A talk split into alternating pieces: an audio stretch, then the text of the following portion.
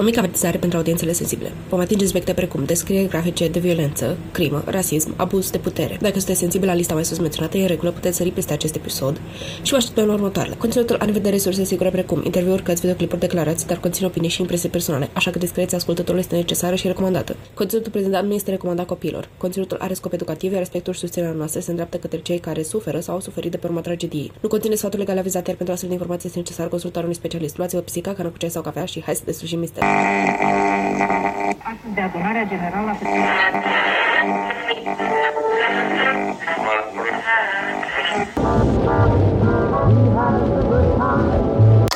Întrerupem acest program pentru un anunț important. În această toamnă, cuplul criminal Pric și Câlț și-au acuit mustățile și suflecat lăbuțele pentru a vă aduce un nou sezon din crime, pisici și cafea. Sezonul 2 vine cu o nouă aventură pisicească în lumea True Crime. Să ciulim urechile la ce au pregătit pentru acest episod. În acest episod ne vom adânci în universul complex al companiei Nestle și în toate controversele în care aceasta a fost implicată de-a lungul timp. Vom explora istoria lor de la formulele dubioase destinate consumului bebelușilor până la acuzații de asasinate și condiții de muncă neetice. Bună! Salutare și un nou an adecvat. Crânținicios, ar spune un mare motan pe numele său Câlțul. Uh, acum este momentul acela în care eu voi face gluma că nu ne-am mai auzit de un an și uh, nu mă puteți contrazice. Efectiv.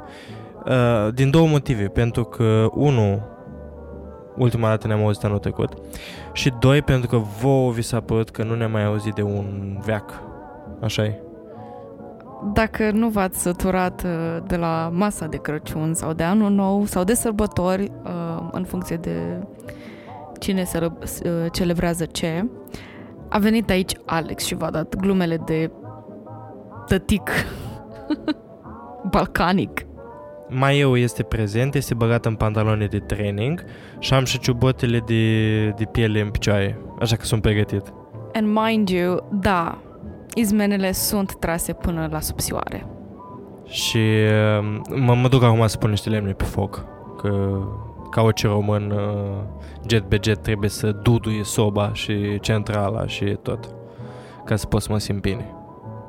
Haideți să spargem niște semințe la niște update-uri de data trecută. Între timp a trecut, au trecut și sărbătorile și începutul de an. Ne-am luat o mică pauză și sperăm să revenim în forță. Pare că e o, un like motiv al fiecărui episod să revenim tot în forță și tot să postăm regulat și numai nu ajungem, dar uh, viața a devenit plină și în curând poate o să putem vorbi despre asta mai pe larg.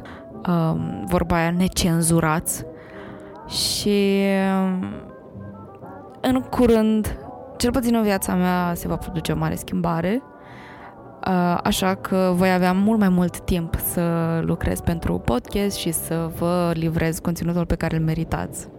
O mai schimbare. Va ieși un nou album de Taylor Swift? Ok, nu chiar atât de mare. Bine, e în area vieții mele în care această schimbare se produce, este destul de mare.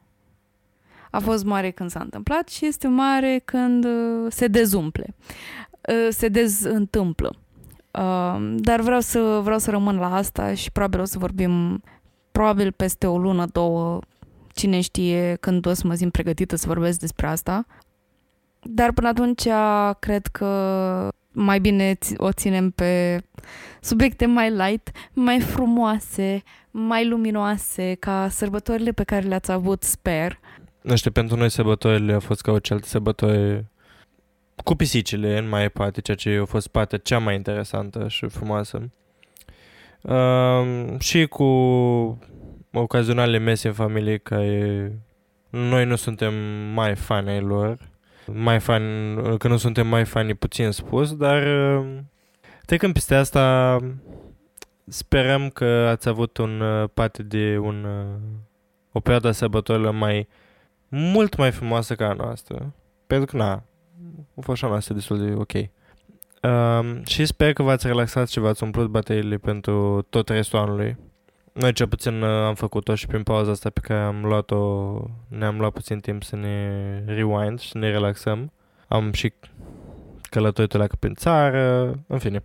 Uh, dar uh, deschidem anul cu um, cel mai uh, fierbinte subiect al, uh, al uh, zilelor noastre și anume Luna de Dark History. Um, știu că mulți dintre voi sunteți foarte pasionați de, în general, de Dark History și de istoria întunecată a, a oamenilor și a planetei în general. Și așa că am încercat în această lună episoadele care voi ieși și următ- în acest episod și în, și în următoarele, uh, să discutăm despre unele lucruri, aspecte, persoane care au impactat uh, și impactează în continuare, vom vedea, societatea noastră într-un mod mai uh, sinistru decât uh, uh, lasă să se vadă la prima vedere. Categoric avem niște episoade interesante, sau cel puțin așa le găsesc eu. Partea asta de istoria întunecată și nu chiar evidentă uh, multor persoane este un aspect al societății în general. Probabil chiar la un, un anumit punct aș îndrăzni să spun că este o radiografie, domnule, a condiții în care adevărul se ascunde sau mai bine spus, este ascuns de cineva. Nu știm cine, nu le dăm nume. Oculta mondială. Așa sau așa, dar în mare parte, în funcție de cazurile despre care vorbim, există interese mari la mijloc, de obicei. În funcție de caz o să le discutăm, dar vă dați seama că nu poate să fie vorba despre altceva decât capitalism, opresivitate și toți demonii cu care ne confruntăm în societatea de astăzi și aflăm că nu este o problemă recentă, este o problemă care există de foarte mult timp, doar că recent ne unim forțele și luptăm împotriva lor.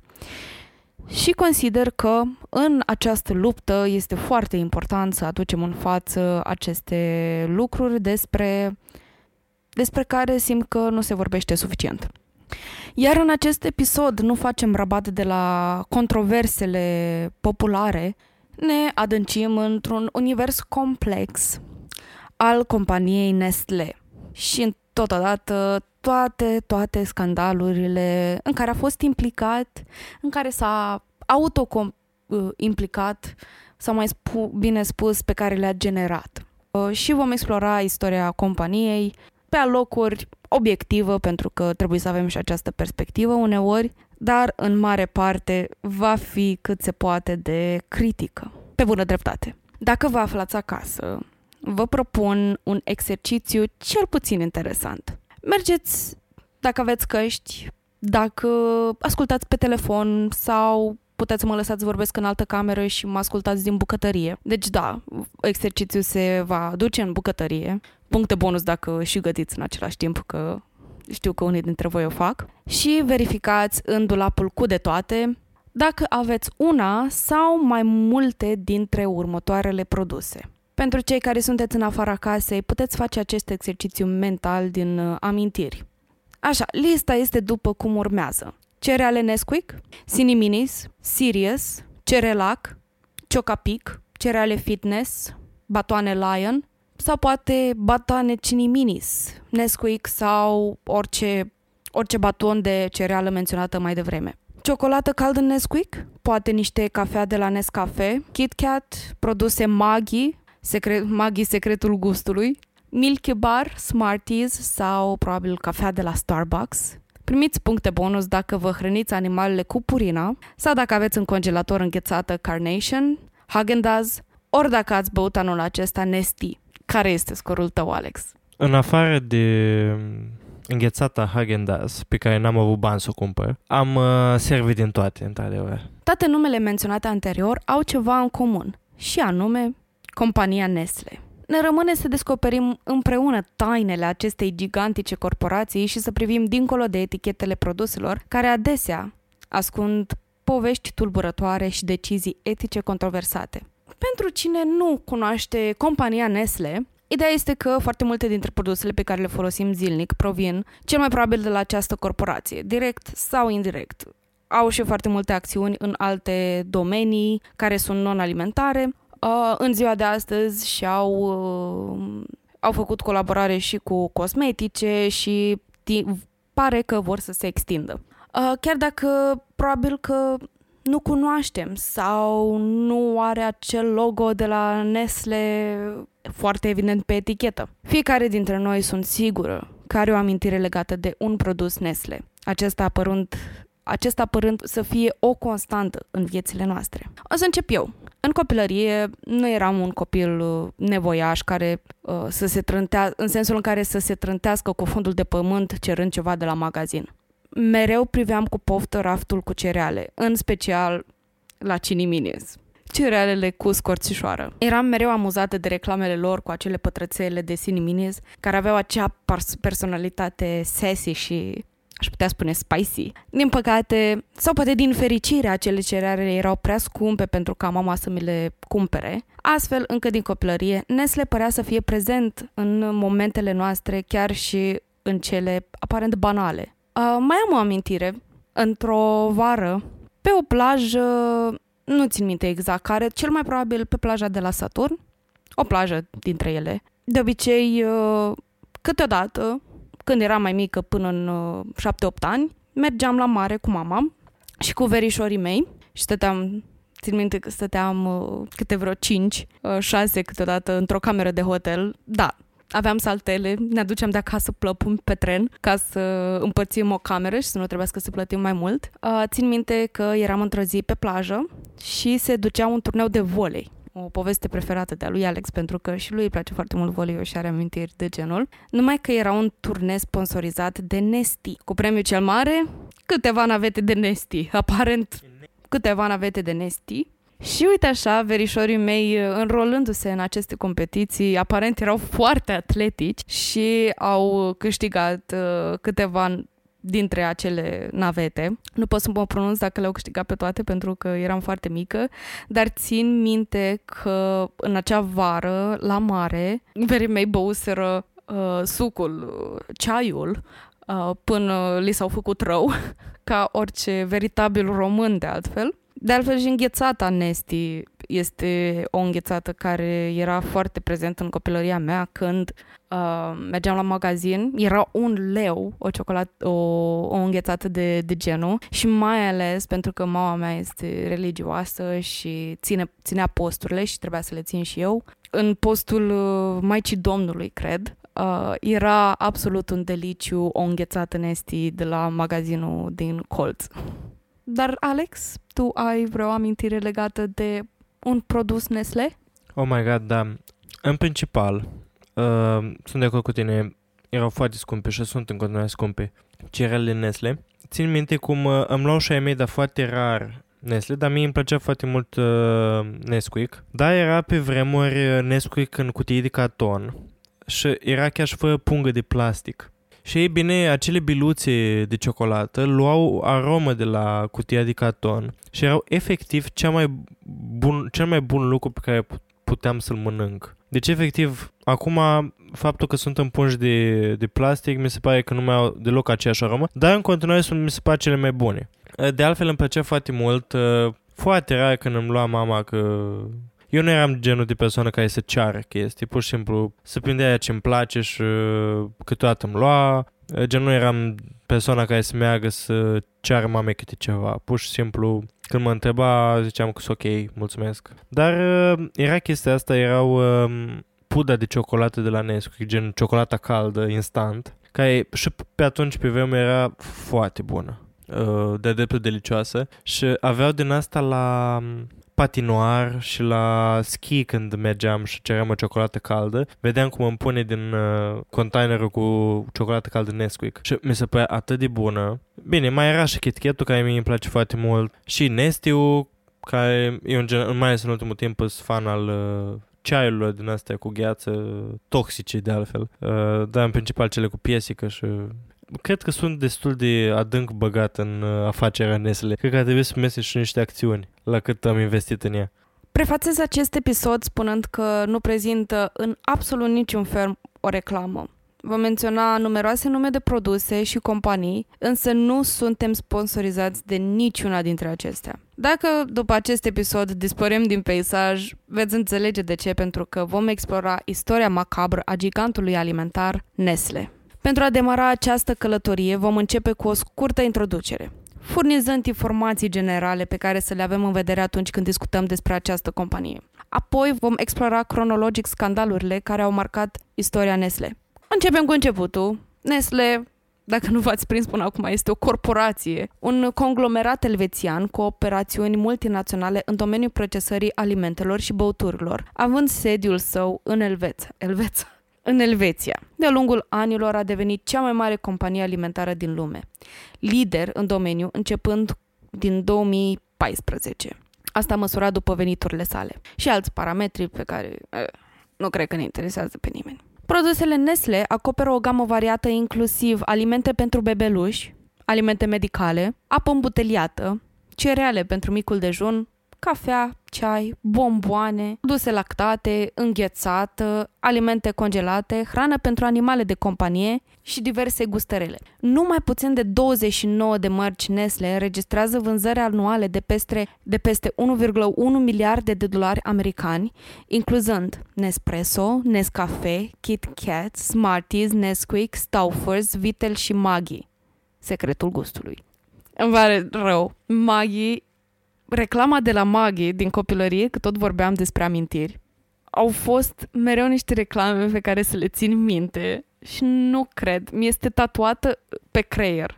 Maggie, secretul gustului și acea, acel norișor roșu pe care lumea și lipeau pe geamuri, pe mașini, ca să câștige mm, concursul Maggie. Da, și erau premii super faine și știu că din absolut toată lumea la un moment dat avea din alea. Și efectiv, uh, chiar și eu îi rugam pe mei să-și pună că dacă nu mă interesează fucking magii, ok, eram un copil, dar efectiv uh, a fost o campanie atât de bună.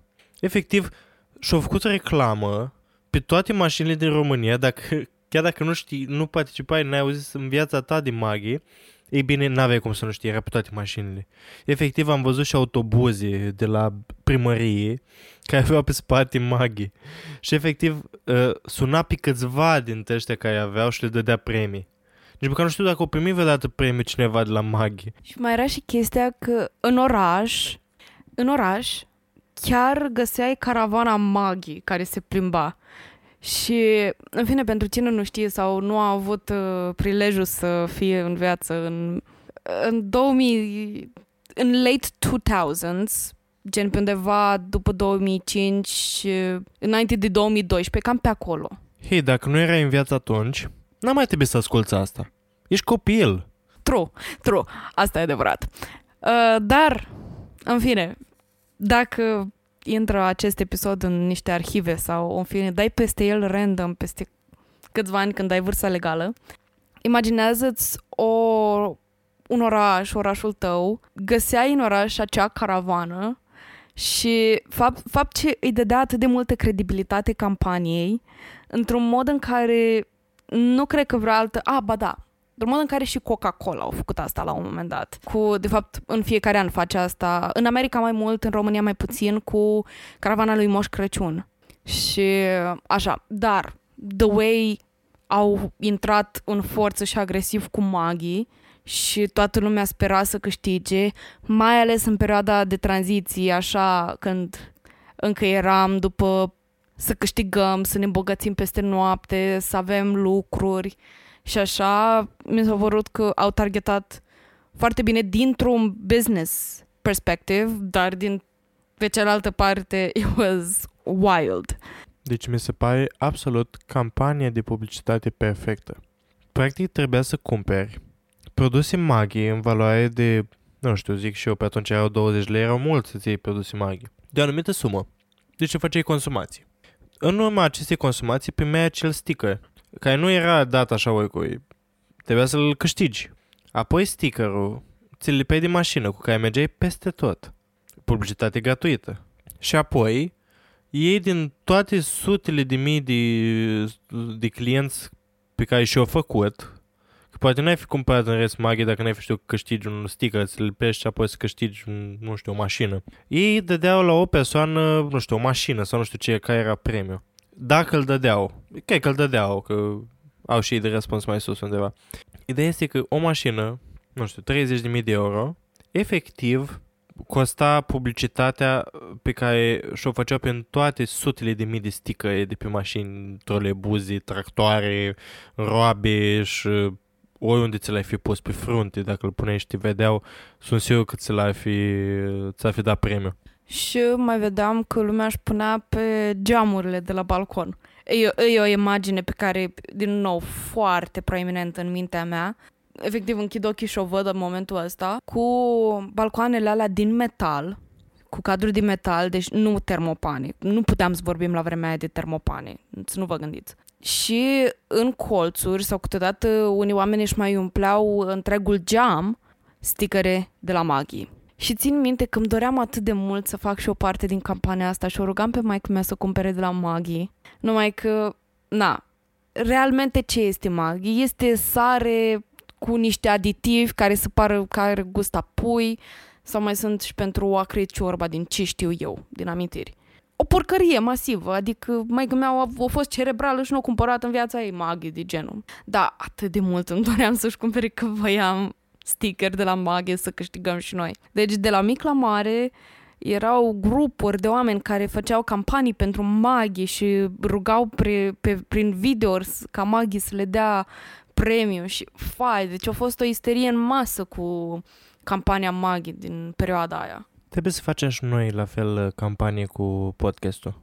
Efectiv, cine vrea să câștige un premiu, nu dezvăluim ce, probabil este o, o, mașină, o mașină de spălat, uh, calgon pe un an, trebuie să, trebuie să puneți uh, stică cu creme și pisici pe mașină. Sau oriunde, să se vadă. Da, you know what? A funcționat pentru Maghi, nu văd de ce, ar, de ce n-ar funcționa și pentru noi. Dar uh, suficient uh, paranteza cu Maghi. Dacă aveți amintiri de genul, vă rog, împărtășiți-le. Pentru că pur și simplu arată cât de prezenți erau în viețile noastre în același timp în care they were just out for our money. Voiau doar banii noștri și uh, profitau pe urma traumelor lăsate de anumite evenimente dintr-un trecut uh, întunecat, despre care nu vorbim în acest episod. În fine, această, acest gigant Nestle are 447 de fabrici în întreaga lume, uh, prezentă în 189 de țări, cu aproximativ 339.000 de angajați. Nestle este o forță globală în industria alimentară. De asemenea, deține o poziție semnificativă ca acționar în cadrul L'Oreal, cea mai mare companie de cosmetice din lume. Compania este asociată cu diverse controverse, confruntându-se cu critici și boicoturi legate de promovarea formulei pentru sugari ca înlocuitor la alăptarea la sân. Exploatarea copiilor în lanțul de producție a ciocolății, condiții neetice de pe plantațiile de cacao africane și producția și promovarea apei îmbuteliate. Despre toate astea vom vorbi pe întreg parcursul acestui episod. Înainte de a naviga istoricul controversat al acestei corporații, poziționarea și implicarea politică a Nestle tinde să își păstreze latura problematică, după ce, destul de recent, în urma invaziei rusești a Ucrainei din 2022, compania a continuat să facă afaceri în Rusia.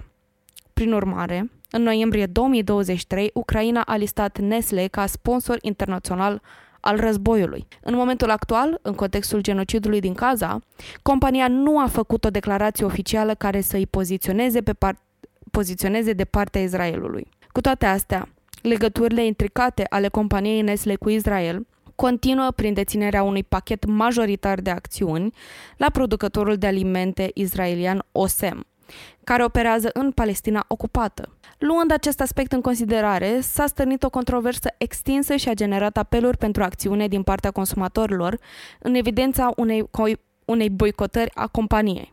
Drept cea mai mare companie alimentară publică la nivel mondial, Asociația Nestle cu OSN a stârnit dezbateri privind responsabilitățile etice și alegerile conștiente ale consumatorilor. Această legătură în contextul conflictelor regionale și a tensiunilor geopolitice în desfășurare a ridicat preocupări cu, di- cu privire la implicarea corporațiilor în contexte geopolitice sensibile. Nestle a investit repetat și repetat și semnificativ în Israel, contribuind la înființarea unui centru de cercetare în dezvoltare și dezvoltare în țară. Publicul consumator cere în mod activ sistarea sau chiar retragerea operațiunilor în Palestina ocupată, iar mărcile OSEM, precum Salate Sabra și altele, din ce știu eu nu livrează în România, au fost aduse în prim plan pentru boicot. Aceste acțiuni tăcute semnalează o investiție solidă și consecventă în Israel, provenind de la cea mai mare companie alimentară din lume, vorbind mai tare decât orice declarație oficială. Cu o creștere continuă a sprijinului financiar, Nestle își reafirmă angajamentul față de economia israeliană și deține interese în diverse companii naționale. Alternativ, au fost sugerate opțiuni precum alegerea produselor de marcă proprie ale supermarketurilor și optarea pentru mărci de apă care nu sunt asociate cu Nestle, Coca-Cola sau PepsiCo, cum ar fi Saka sau alte mărci neafiliate marilor conglomerate. Cu toate acestea, pentru a observa o altă perspectivă asupra implicării Nestle în această chestiune, putem privi la brandurile la care, pe care le deține sub aripioara sa. Observăm că L'Oreal susține vehement genocidul, alături de KitKat, Purina, Gerber, Maggi și multe altele. Pentru a evalua această perspectivă, puteți realiza un simplu experiment în care luați branduri de sub umbrela Nestle și căutați pe Google întrebarea Does brand X support Israel? Sau acel brand X, puneți în loc de X brandul, susține Israelul?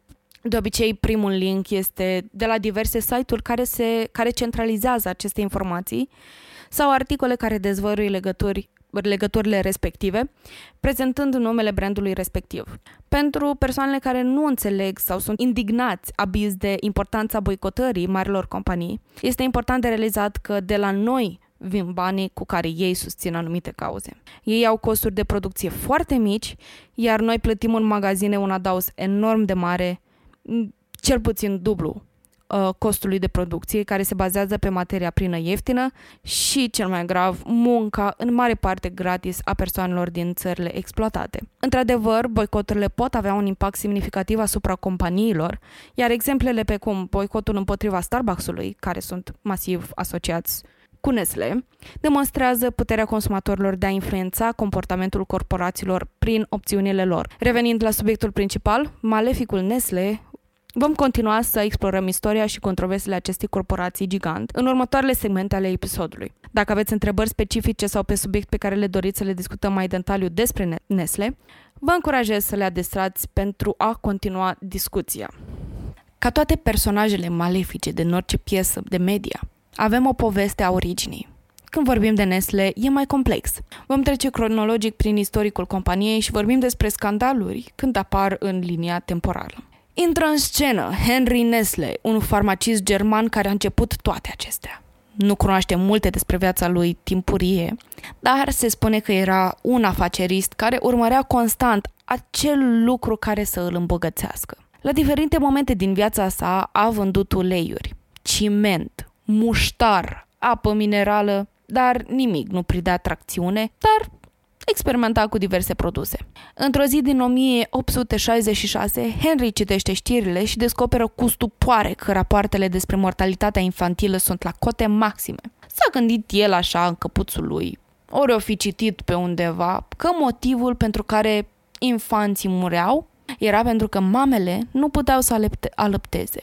Și așa a început un fel de substitut pentru laptele matern care ar putea salva multe vieți de copii.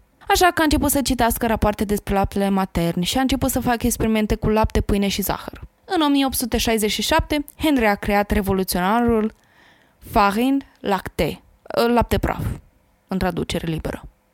Ei bine, acest lapte praf a fost prima rețetă de lapte praf destinat pentru formula de lapte pentru copii. A început să-l vândă aproape imediat după ce l-a inventat, după ce l-a inventat, promovându-și produsul ca ceva ce poate fi dat copiilor care nu pot fi alăptați.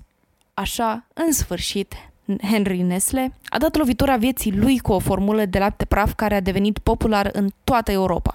Acest lucru a dus la crearea întregii industrie alimentare pentru bebeluși. În același an, în 67, 1867, Henry își împărtășea rețeta cu un producător de ciocolată elvețian ca să fie integrată rețeta de ciocolată cu lapte pe care o cunoaștem în ziua de astăzi.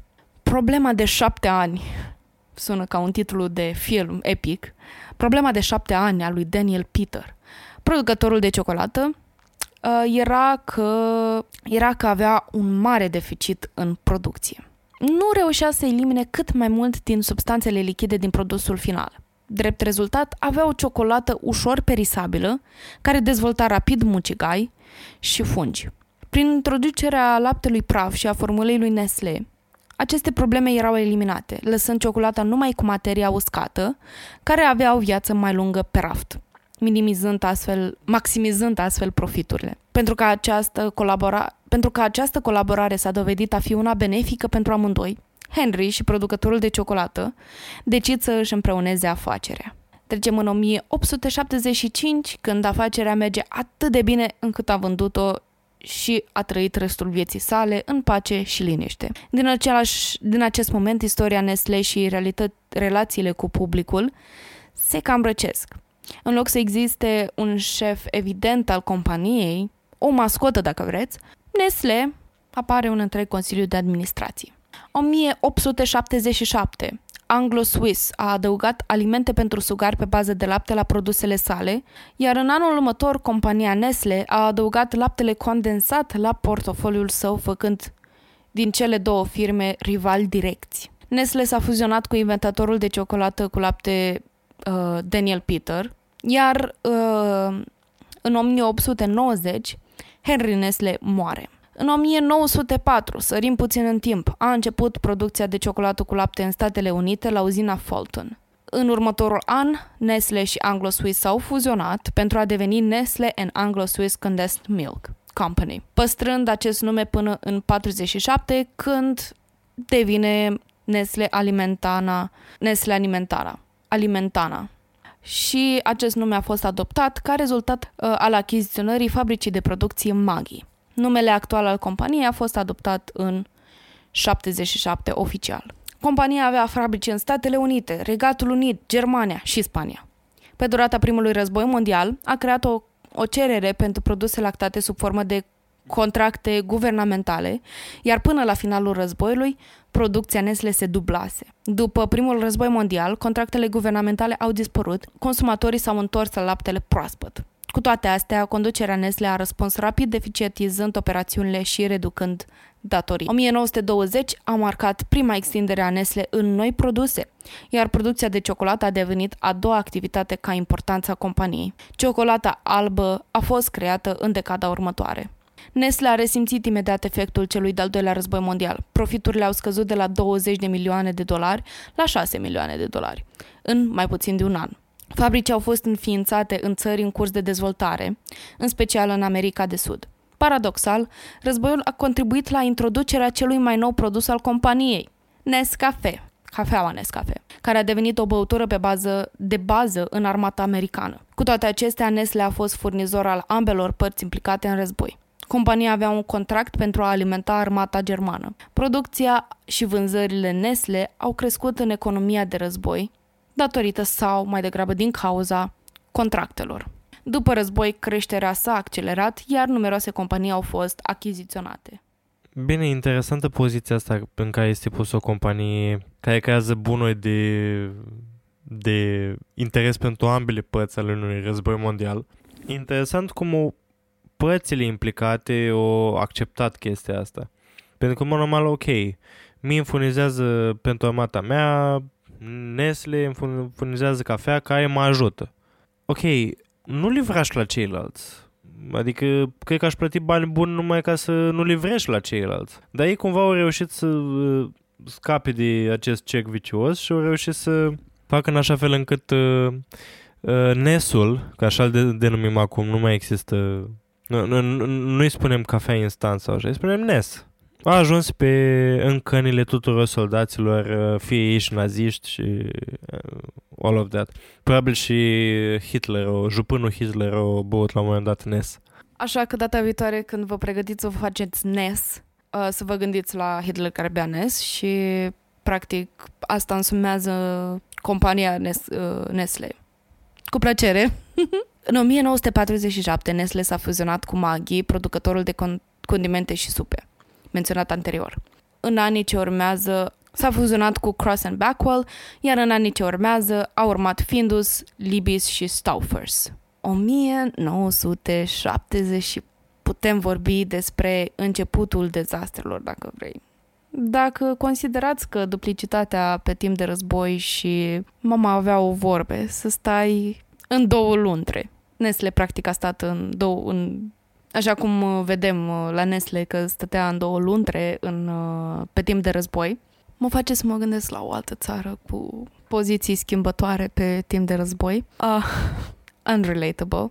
Putem vorbi despre red flagurile mai evidente care încep să zbârne în aer și să ne arate adevărata fața eticii pe care o au față de consumatorilor. Uh, dacă până acum au fost implicații politice menționate, de acum înainte vedem că nu fac rău doar politic, ci au un raport uh, toxic față de, în mod direct, de consumatori. Deci avem o recapitulare mică, așa, înainte de marele boom. Până acum, Nestle a avut o dezvoltare mare în ultimii ani. Nimic, nici un război, nici Marea Depresie nu-i poate atinge. În continuare rămâne cel mai mare vânzător pentru formula pentru bebeluși. Doar că o afacere trebuie să crească și ca să crească trebuiau să găsească moduri de a vinde mai multă formulă. Și vă întreb pe voi, care credeți că este cea mai bună afacere? Nestle a considerat că cea mai bună afacere și cel mai bun business plan, cum se spune în zilele noastre, este să vinzi ceva ce oamenii au nevoie și că ceea ce vinzi tu este cea mai bună opțiune. Mai departe, cu asta în minte, Nestle a venit cu o idee de PR agresiv în care marketează formula ca fiind ceva necesar și că e cea mai bună opțiune pentru sugari. Mai bună decât alăptarea. De la Henry, formula pentru hrana bebelușilor era prezentat ca ceva de folosit dacă nu ai alte opțiuni era prezentată ca ceva de fol- folosit dacă nu ai alte opțiuni, dacă nu poți să alăptezi. Cu această nouă campanie, formula a trecut de la o opțiune, de la o opțiune alternativă la singura și cea mai bună opțiune pentru noile mame. Când uh, am spus că Nestle a promovat asta în mod agresiv, mă refer la următoarea tactică. A angajat o armată de vânzătoare îmbrăcate în uniformă de asistente asistente medicale, pentru a umbla prin coridoarele sălilor de maternitate, oferind mostre gratuite și alte cadouri, pentru a convinge mamele că formula este mai sănătoasă decât laptele matern. Aceste femei care nu erau cadre medicale, să ne înțelegem, nici asistente, nici infirmiere, nici cercetători în domeniu, erau femei normale, agente de vânzări care erau plătite la comision Asta înseamnă că dacă vindeau mai mult o formulă, câștigau mai mulți bani. Prin angajarea acestor asistente false, ținta lor era să facă mamele dependente de formulă. Agentele de vânzări oferau mostre gratuite de formulă să le ajungă mamelor până când lactația naturală se oprește, irreversibil. Și nu aveau altă opțiune decât să dea banii pentru produsul scump al Nestle ca să-și țină copilul în viață. Acest lucru s-a dovedit a fi foarte de succes și, în special, profitabil pentru Nestle. Așa că au extins acest plan în mai multe alte locații. Desigur că în ziua de azi această alegere este una care depinde de mai mulți factori, care includ stilul de viață a mamei, dorința ei de a alăpta și existența motivelor bune și mai puțin bune pentru fiecare persoană în parte. O formulă din ziua de astăzi îi permite mamei să se concentreze mai bine pe recuperare după naștere și posibilitatea de a ajunge la locul de muncă uh, mai rapid în situația în care părintele patern dorește să își ia concediu de maternitate, de exemplu. Doar că vorbim despre 1974 și ne să le vindea minciuni fără o bază științifică. Prin marketingul lor au ajuns să popularizeze utilizarea formulei Nestle în defavoarea alăptării, ceea ce a făcut mult rău pentru clienți. Manipulând mamele în acele momente vulnerabile, făcându-le să creadă că formula Nestle era necesară pentru sănătatea bebelușilor lor și că ar fi mult mai bună decât alăptarea, când în realitate dovezile arătau contrariul. Formula Nestle era mult inferioară laptelui natural, lipsind, lipsind multe dintre substanțele nutritive care ajutau bebelușii să lupte împotriva bolilor și să rămână sănătoși, încurajând mamele să facă schimb, schimbul atunci când nu era necesar, expuneau bebelușii la un risc mai mare de infecție și malnutriție. Pentru a se asigura că mamele cred aceste informații, Nestle a început să plătească doctori și spitale pentru a promova formula lor, cerându-le să le spună mamelor că este cea mai bună formulă, mai bună decât alăptarea. Nestle observa reușit acestei campanii de marketing și decide să o facă globală, mai întâi își extind activitatea lor de marketing în țările în curs de dezvoltare și încep să vândă formulă pentru bebelușii de acolo. Mereu companiile își testează astfel de campanii pe țările defavorizate. Printr-o definiție după standardele turbocapitaliste date de țările vestice, o țară în curs de dezvoltare se consideră a fi una cu resurse limitate, precum alimente, bani și apă. Înainte să continui controversa uh, în curs. Vreau să stresez puțin cât de tâmpit este conceptul de țări slab dezvoltate sau țări de lumea a treia, um, de lumea a doua și ce termen reductiv se mai inventează ca să adâncească mai departe diferențele sociale. O să vă pun un clip audio preluat de la un TikTok de la A Catch Joy Winnie, în traducere liberă, avem o persoană din Africa, mai specific Uganda, care își pune întrebarea de ce țara ei este considerată o țară de lumea a treia. Se traduce astfel. Oare motivul este comunitatea? Este pentru că copilul vecinului este și copilul meu? Este pentru că avem mâncare organică și ușor accesibilă pe care toată lumea și-o permite, care este nutritivă? Este pentru că avem o diversitate culturală dezvoltată și trăim toți în aceeași societate? Hai să vorbim despre comunitate dacă toți suntem aici. Știați că dacă o să mă căsătoresc, vecinii mei, rudele mele, toată lumea se va aduna în jurul nostru și contribuie financiar și după ce contribuie financiar, o să vină în ziua celebrării cu cadouri utile, funcționale și uimitoare pentru tânărul cuplu căsătorit? Spuneți-mi de ce țara mea este o țară de lumea a treia. Știai că avem o grămadă de limbi în țara mea și încă trăim în comunitate și acceptare unul față de altul? Imaginează-ți ce comunitate mai mare și mai unificată am fi avut dacă ne-am fi înțeles toți pe aceeași limbă. Nu există să fac foamea în Uganda, pentru că știu că dacă îmi este foame și mă duc la magazin, pot împrumuta ceva să îmi potolesc foamea și să-i plătesc mai târziu când am posibilitatea. Este raportul între oameni care se creează. E ceva ce se creează pe care banii nu o pot cumpăra și nu o poți explica. Momentul în care vecinul tău are încredere în tine, chiar dacă ești nou venit în cartier și nu te cunoaște. Spunem, de ce țara mea este o țară de lumea a treia? Nu trece o săptămână fără să știu cine e vecinul meu, ce face și dacă e bine. E foarte posibil să nu vorbim despre Gucci sau poate despre Prada, poate nu vorbim despre ultima colecție de la Valentino, dar știu dacă vecinul meu e bine. De ce țara mea e o țară de lumea a treia? Nu știu dacă mă auziți din cauza zgomotului de tren, dar ce criteriu ai folosit să determin faptul că țara mea e o țară de lumea a treia? Cine ești tu să pui eticheta pe o țară care pune valoare pe cele mai valoroase lucruri. Lucruri care sunt pentru suflet, societate, pentru, pentru comunitate, mâncare organică accesibilă, disponibilitatea unuia față de celălalt. Ce criterii folosești? Am încheiat traducerea. Voiam să mă opresc asupra subiectului pentru că o să tot menționez uh, țări subdezvoltate în continuare pentru că așa s-a semnalat, a semnalat capitalismul că ar trebui să ne referim la aceste țări. Este un mod ierarhic, e o structură stupidă și foarte, cu foarte multe defecte, uh, dar nu vreau să mă aliniez cu această ierarhie, nu vreau să mă aliniez direct cu aceste criterii de diferențiere între țări, între comunități, uh, dar apparently, aparent când este o regiune care este exploatată în continuu economic, de companiile vestice și pe de altă parte nu exploatează la rândul ei alte țări, ajungem la astfel de clasificări, uh, din punctul meu de vedere, inutile, redundante. Da, adică faptul că le considerăm țări de lumea a treia este tot timpul în raport cu noi, așa e, țările dezvoltate. Bine, noi ca România nu ne putem considera neapărat țară foarte dezvoltată. Dar observăm că după o scurtă analiză ne dăm seama că uh, acest uh, raport diferit, această slabă dezvoltare este în mare parte datorată cui? Tot nouă.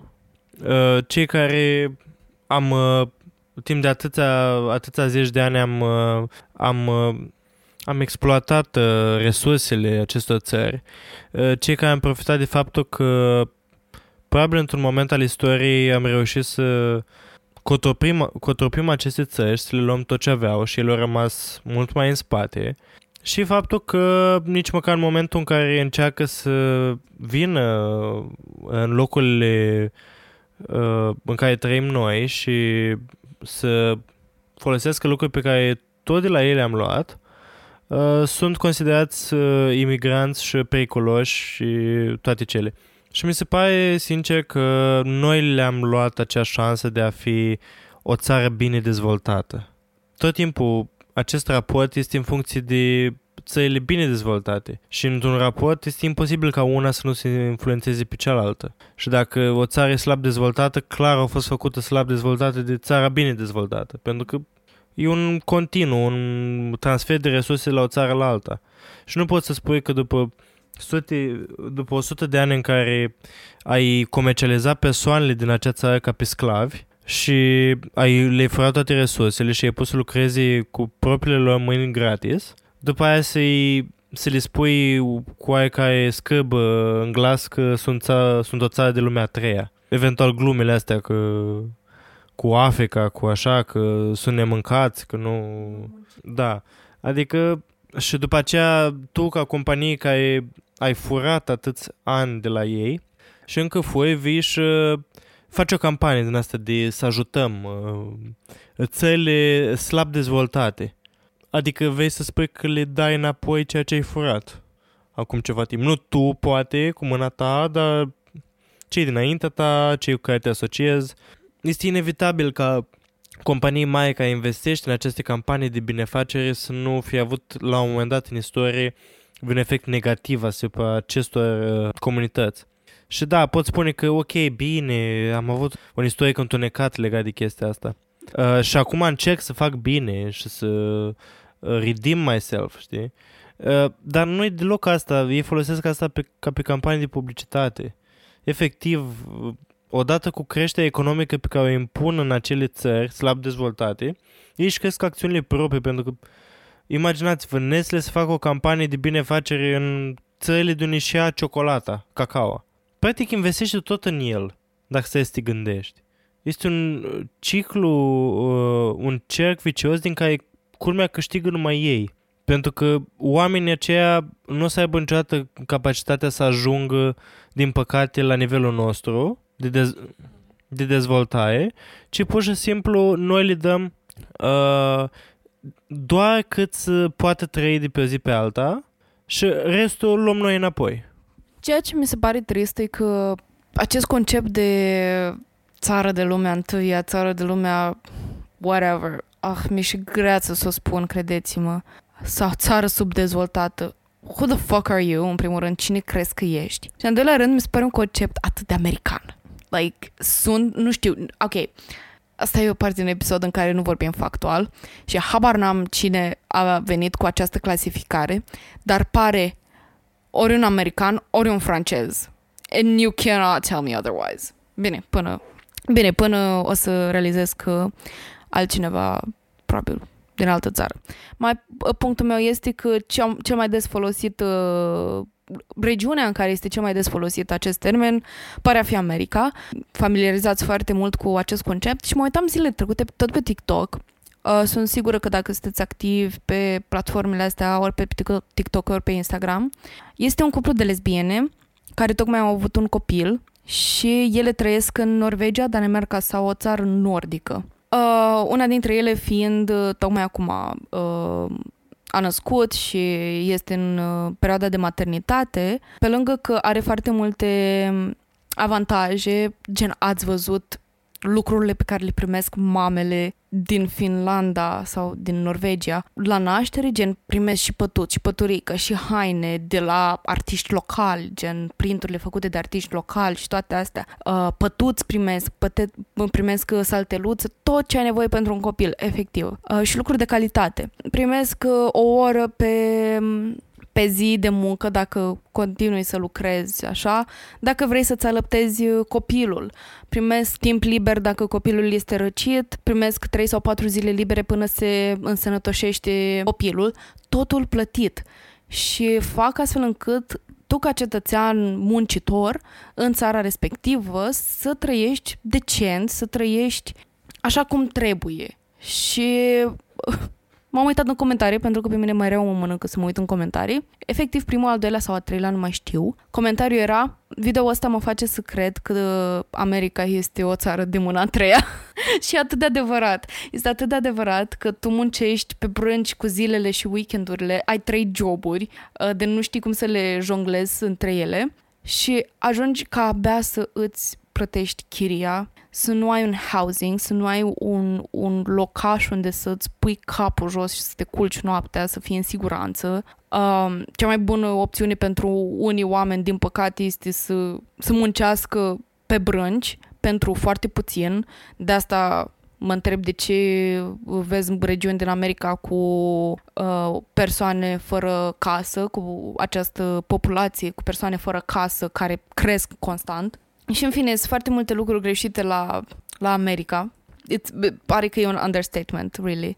Și, dar din punct de vedere economic, asta pare a fi cea mai mare problemă. Că exploatezi lumea de, de rând, e oribil ceea ce se întâmplă acolo și culmea, statul nu face nimic pentru populație, ci este un paradis fiscal, dacă vrei. Și practic poți să abuzezi oameni uh, în mod legal. Pentru că când vorbim despre o muncă care nu este remunerată corect, este o formă de abuz uh, absolut uh, jegoasă. Uh, dar ne reîntoarcem la Nestle, care, din nou, uh, majoritatea producției este în uh, America și probabil că aceste condiții sunt și la ei, dar, uh, din nou, uh, revenim, revenim mai târziu la asta. Vedem că Nestle își lansează campania agresivă de marketing și în țările așa zis în curs de dezvoltare pentru a înștiința persoanele că este mult mai bun laptele praf de, pentru bebeluși decât laptele matern. Bună ziua, aveți un minut să vorbim despre Domnul nostru Isus Hristos? Efectiv, noi vrem să vă înștiințăm că ceea ce faceți voi aici, cu gura la tăța mamei, este o greșeală.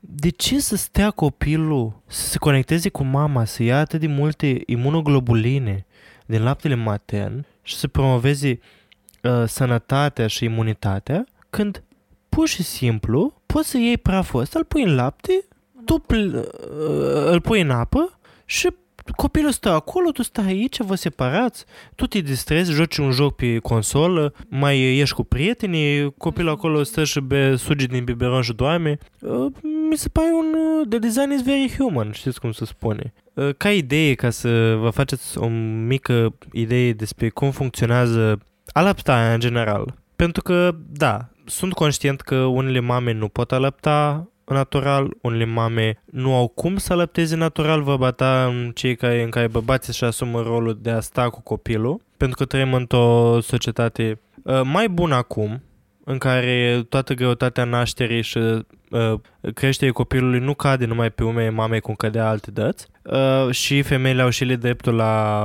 o, în aceeași măsură la o carieră. Ca idee, în general, atunci când este disponibil și când este când uh, există posibilitatea, ce mai bine este să ca, ce mai bine este ca uh, bebelușul să fie alăptat natural. De ce? Ei bine, dacă formula de lapte praf înlocuiește mai majoritatea nutrienților, a vitaminelor, este îmbogățită acum cu minerale, chiar și cu imunoglobuline de care ne tot plângem că, vai, că nu le au copiii care, mân, care beau lapte formulat. Uh, ei bine, lucrurile nu stau chiar așa. Da, au imunoglobuline, au uh, cam tot ce le trebuie, uh, doar că în corpul mamei, în momentul în care aceasta lăptează, se întâmplă ceva ce nicio formulă de lapte praf nu poate simula. Și anume, în momentul în care femeia lăptează și este în lactație, există anumite celule din tot corpul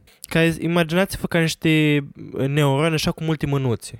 Și acele celule vin, uh, vin uh, la suprafața pielii și iau anumiți uh, anumite antigene, adică anumite produse străine din, uh, din mediu, mediul în care trăiește și mama și bebelușul. Și ei bine, uh, acele uh, celule iau acest antigen și îl prezintă une, unor anumite celule limfocite din corpul nostru care formează anticorpi pentru acei patogeni. Unde se duc acei anticorpi? Ei bine, fix în laptele matern pe care mama îl dă bebelușului atunci când îl lăptează. Deci, practic, nu există uh, în laptele matern niște imunoglobuline și niște anti- anticorpi așa la voia întâmplării. Nu există uh, anticorpi exact uh, ca să protejeze bebelușul împotriva pericolelor la care se expune el personal.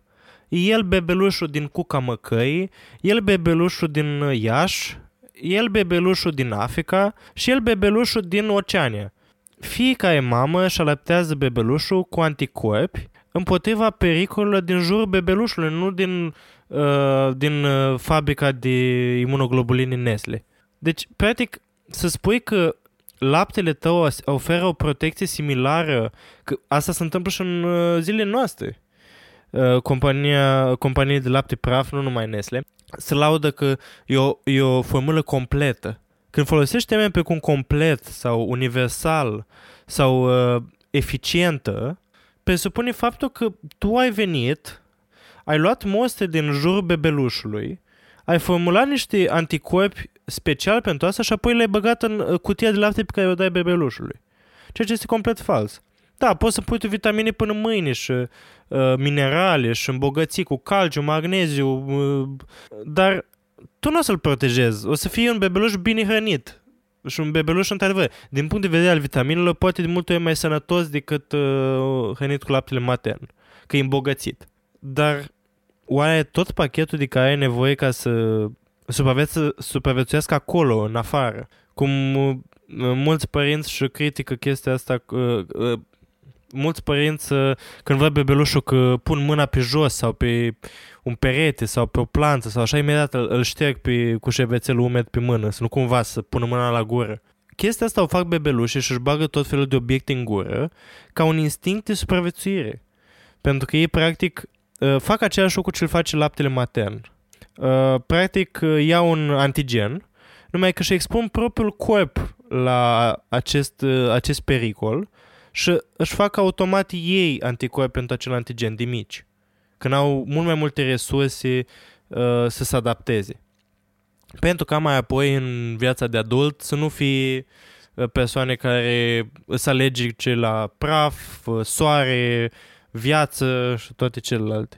Pentru că, din păcate, alegerile sunt din ce în ce mai, mai frecvente, culmea cu cât devenim noi o societate mai curată, mai igienică. Ei bine, toate astea pentru că nu oferim copilului timp să uh, se dezvolte și să se adapteze la viața care este pusă în față. Și asta facem și prin, și părinții iau parte la chestia asta, dar și măsuri precum uh, alegerea laptelui praf.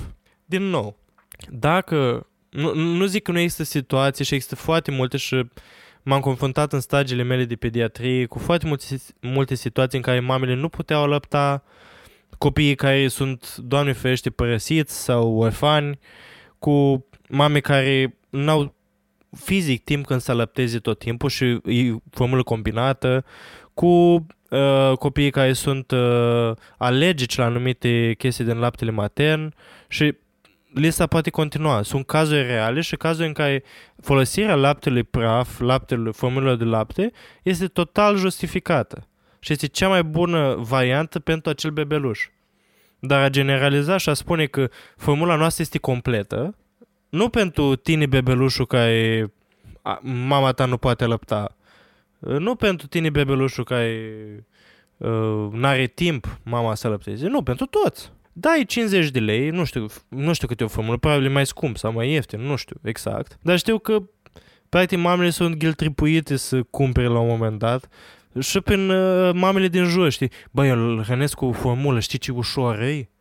Nu trebuie să mă pompez, să mă, știți că sunt pompele de lapte pentru mamele care săracele nu pot să uh, scoată lapte altfel sau care vor să-și pună biberon. Știi ce ușor e?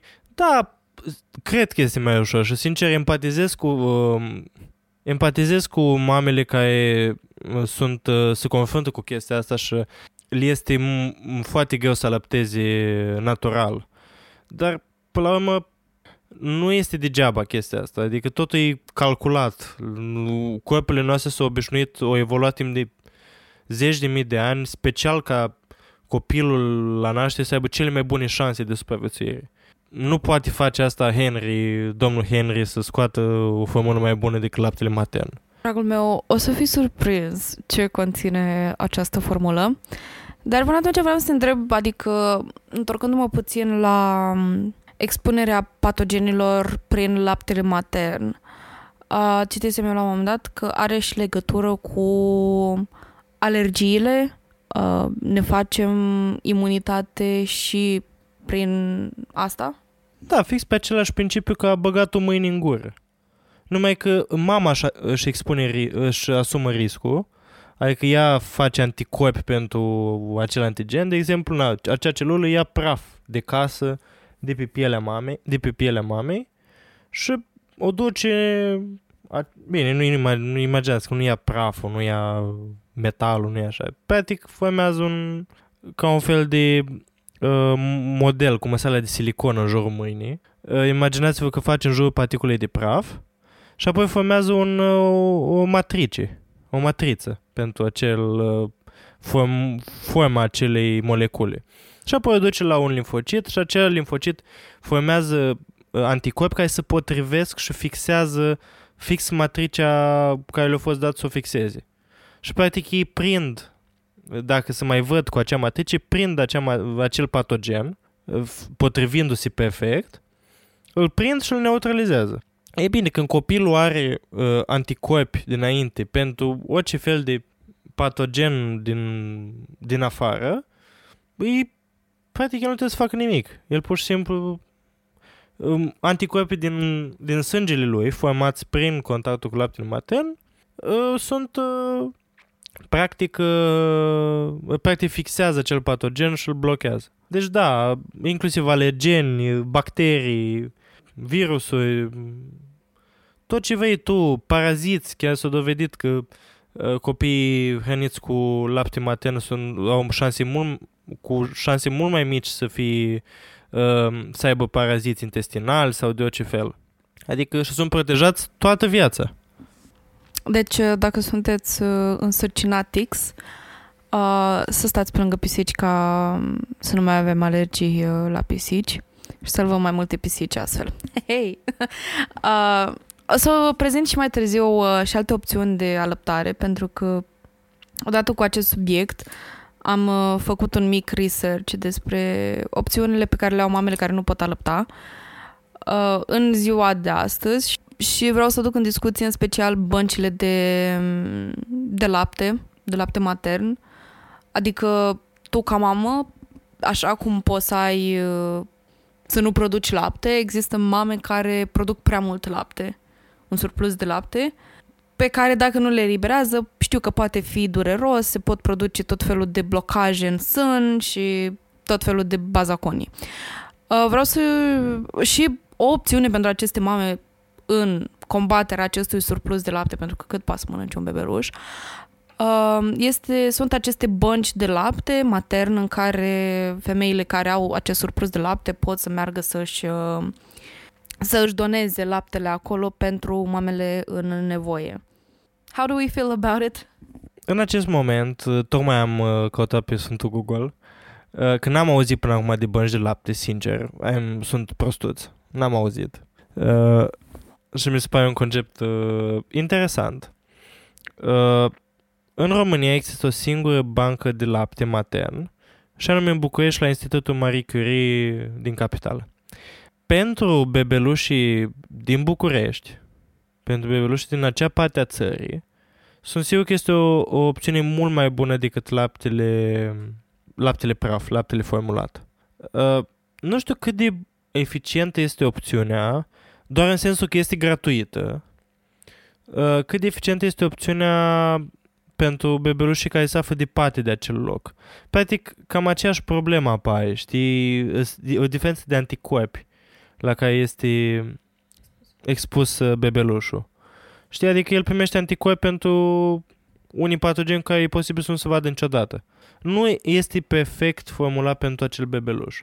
Dar, totodată susțin că e o, e o, e o alternativă mai bună și sunt sigur că este mult mai uh, puțin costisitoare pentru mamă. Puțin poate incomodă, ținând cont că da, este doar în București, în România, dar sunt sigur că în țările în care băncile sunt mai frecvente și poate și la noi în, în țară într-o bună zi, uh, cred că ar fi mult mai simplu, știi, să mergi să... Deși ar trebui să facă mama drumuri foarte frecvente la banca de lapte, păi, pentru că laptele să... Din ce știu, ca să eficientizezi tocmai acest proces de transport și să fie laptele transportat corect, uh, whatever, li se oferă mamelor pompe, uh, dacă acestea nu au deja, și resurse astfel încât să le uh, mențină în, uh, în mod optim. Fie le îngheață, fie le ține la rece până vin echipele specializate și le du- transportă așa cum trebuie. Deci sunt ridicate de la mamă, din ce știu eu. Ok, dar mama care are nevoie de acest lapte, practic ar trebui să meargă zilnic la banca de lapte ca să-și ridice laptele sau există, vin și la adresa mamei care primește laptele. Adică, cred că e un efort uh, logistic pentru care nu se pretează la noi în România, cel puțin nu cred că vrea cineva să facă asta. Adică statul nu cred că ar face chestia asta și cred că ar costa foarte mult pentru mamă. Într-adevăr, logistic poate fi destul de dificil, un fel de glovă pentru lapte matern, dacă vrei. Uh, dar, în primul rând, mă gândesc că o mamă face orice pentru copilul lui dacă știe că cea mai bună opțiune este același lucru. Dar mai există și alimentația combinată în care, da, copilul își primește imunitate și tot ce are nevoie prin laptele matern și acesta este suplinit de formulă care e și ea opțiune în situațiile extreme, de altfel. Um, nu știu, știu de lucrurile astea pentru că era pe, tot așa, pe TikTok, uh, o femeie care era medic ginecolog uh, și avea copii, era la al treilea copil și vorbea despre opțiunile de maternitate pe care le are. Ea fiind un ginecolog bun și cunoscut în uh, America, nu mai țin minte din ce stat, uh, are și foarte multe conferințe în alte orașe.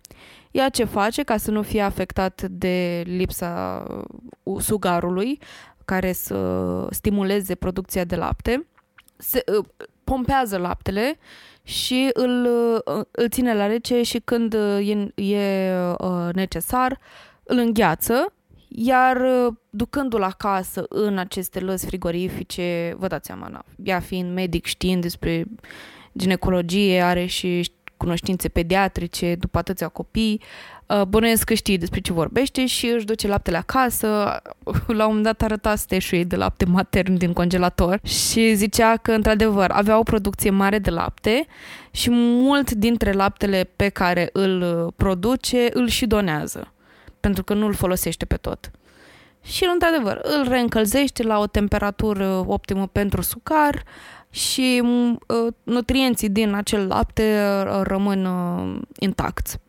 Și uite, avem o opțiune cu această femeie care este ocupată, poate fi plecată de acasă cu zilele și își menține uh, datoriile, dacă vreți, cu uh, rolul de uh, producător de lapte. Așa, după această incursiune foarte educativă, mulțumim Alex, în țara laptelui răsar.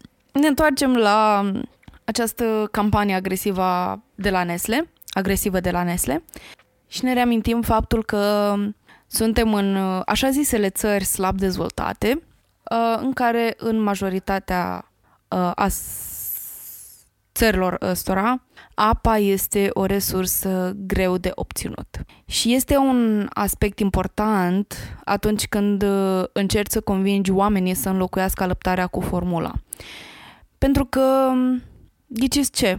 Formula vine în formă de praf. Praful trebuie combinat cu apă ca să poată fi consumat. Nu este cel mai imbatabil plan, cei drept. Oamenii nu au posibilitatea să folosească numai formulă pentru bebeluș într-un loc în care rezervele de apă curată sunt reduse. Mai târziu un an apare un articol intitulat Ucigașul de bebeluși. Acest articol era despre mai multe companii care vindeau formulă pentru bebeluși și practicile lor discutabile. Articolul atinge lucruri menționate mai sus, intuitiv de realizat ce s-a întâmplat în cazul Nestle, și anume că formula necesită apă, dar raportul spunea că în țările în curs de dezvoltare, apa disponibilă este contaminată și nu poți hrăni un infant cu apă murdară. Din ce am găsit pe internet, țările vizate de aceste mișcări de marketing sunt țări africane precum Etiopia, Kenya, Nigeria sau uh, Africa de Sud, țări asiatice, asiatice precum India, Bangladesh și țările din America Latină. Nu este o listă exhaustivă a țărilor vizate de campanie, dar suficientă cât să vă faceți o idee. Pe măsură ce raportul avansa, exista o întreagă secțiune dedicată pentru Nestle și faptul că nu le pasă că nu exista apă curată în acele țări. Instrucțiunile din cartea mamei Nestle, uh, închei citatul, scrie astfel, scriu astfel, citez. Spală-ți bine mâinile cu săpun de fiecare dată când trebuie să pregătești o masă pentru bebeluși. Închei citatul. Dar 66% dintre gospodăriile de atunci din Malawi, spre exemplu, nici măcar nu aveau facilități de spălare de niciun fel, iar și mai puțini oameni aveau o bucătărie. Cartea continuă să spună mai departe, citez. Pune o sticlă și un capac într-o cratiță cu apă și fierbe-o timp de 10 minute pe un aragaz electric. Închei citatul. Dar majoritatea femeilor din Africa de Vest, la acea vreme, nici nu aveau aragaz și își făceau gătitul într-o oală pe foc pe lemne. Când autorii articolului Ucigașului, uh, Ucigașul de bebeluș le-au arătat toate acestea celor de la Nestle, practic compania a ignorat uh, raportul și au continuat campania după cum, uh, după cum era planul inițial. Mamele au continuat să amestece formula cu apa contaminată. La scurt timp, bebelușilor au început să se îmbolnăvească și pentru a face o situație deja groaznică și mai rea, când banii erau puțini, mamele foloseau mai puțină formulă ca să o lungească. Acest lucru însemna că, chiar dacă apa lor nu era contaminată, mai puțină formulă duce la malnutriție și boli asociate. Deci, în loc să creeze o soluție, Nestle a creat un întreg set nou de probleme. Un alt lucru de luat în considerare. Copiii hrăniți cu această formulă bazată în mare parte pe lapte de vacă nu era o formulă care întrunea în totalitate necesarul alimentar al unui infant. În contrast cu ce avem pe piață în zilele noastre, dieta bazată exclusiv pe formulă era în mare parte compozitul solid din laptele de vacă, cu adaos de făină de grâu și zahăr. Imagine, imaginează-ți că dai un cop- unui copil lapte de vacă cu grăsimi reduse, dar cu adaos de făină simplă de pâine, pe care o folosim la copt, și zahăr. În zilele noastre, folosirea formulelor destinate bebelușilor e o opțiune bună și validă pentru, pentru că acestea sunt formulate pe baza uh, cercetărilor, suprimind uh, valorile nutriționale și vitaminele necesare unui bebeluș. Desigur că cercetările spun că cea mai bună opțiune este laptele matern și există opțiuni în ziua de azi cu bănci de lapte disponibile mamelor care au probleme cu alăptarea și de altfel și tehnologia de prezervare a laptelui matern, care permite mai multă mobilitate pentru mamă. În momentul în care vorbim despre sfaturile medicale făcute de Nestle în anii 70, acestea nu erau fondate de nicio cercetare pe niciun sfat de la vreun medic care nu era plătit de Nestle și nici măcar pe un studiu mascat sau plătit cum se mai practică în alte corporații. Iar statisticile de, despre problemele provocate de lipsa de vitamine și minerale din laptele cu făină și zahăr sunt adesea greu de accesat pentru publicul larg care au nevoie de care are nevoie de astfel de informații accesibile. În acest punct a ajuns la conștiința colectivă informațiile periculoase răspândite de Nestle. Oamenii au ieșit în stradă să protesteze împotriva companiei și imediat vânzările lor au început să scadă. Let's go! Așa că pentru a răspunde la acuzații, Nestle s-a alăturat celorlalte mari nume din industria de formule pentru sugari, pentru a forma Consiliul Internațional al Industriilor de Alimente pentru Sugari. Această organizație a anunțat un set nou de reguli pentru a încerca să abordeze criticile pe care oamenii le aveau. În primul rând, asistentele de lapte, cum erau numite, acele asistente false care umblau prin spital promovând formula, nu vor mai fi plătite pe comision. Trebuiau să poarte un ecuson care să arate cine sunt, astfel încât nimeni să nu îi confunde cu profesioniștii medicali reali. După părerea mea, dacă poartă un halat alb, ecusonul ăla e fix degeaba. Încrederea pacienților oricum o să fie câștigată doar pentru că au acel hălățel. În cele din urmă au fost de acord să reducă reclamele pentru formulă, dar aceste reguli erau extrem de slabe, prost reglementate și ușor de eludat.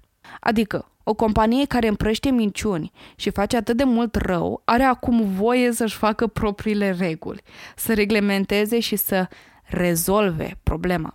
Le fac foarte vagi astfel încât să își fenteze regulile și să pară că au făcut ceva pentru public.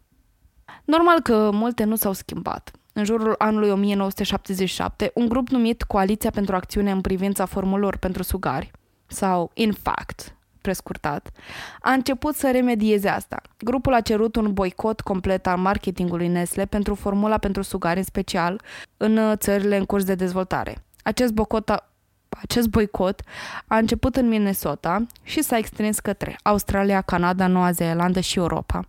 A atras atenția unor politicieni importanți din SUA, ajungând și la OMS. 1981. OMS a creat, pentru cine nu știe, OMS sau OMS, cum o să mă refer la această instituție, este Organizația Mondială a Sănătății. Această organizație a creat un cod special care ar fi implicat oficial Nestle să facă publicitate falsă. Codul ar fi fost excelent, dar președintele, dar președintele Statelor Unite de atunci, iubitul nostru Ronald Reagan, a refuzat să-l adopte. De asta îl iubim, nu? Asta este freedom of speech, uh, libertate de exprimare în America, să facă reclamă falsă produselor. Asta, da, chiar ăsta au fost motivul pe care l-au invocat. Freedom of speech. Oamenii nu au Oamenii nu au stat cu speranța că statul avea să reglementeze ceva în privința acestei situații, așa că cetățenii au continuat boicotul. După o perioadă a început să afecteze Nestle unde conta cu adevărat, la buzunărele. După tot scandalul și pierderea de venituri, Nestle a fost în cele din urmă de acord să respecte, să respecte codul OMS. Din ce am găsit, procedura a trecut pe nesimțite, fără să recunoască vreo greșeală, să-și ceară scuze de la persoanele afectate, să ia acțiuni sau să ia acțiuni pentru situațiile create. Pentru o companie care generează, care generează miliarde de dolari, o abordare pertinentă ar fi fost minimul, minimul pe, care, pe care îl putea face.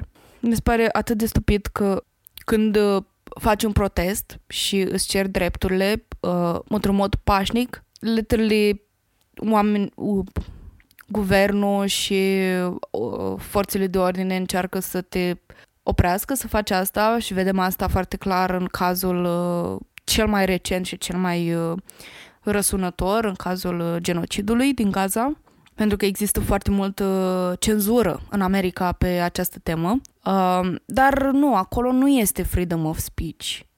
Dar în momentul în care o companie omoară o grămadă de bebeluși și printr-o reclamă, din nou, reclamă falsă cu niște minciuni, atunci putem invoca freedom of speech.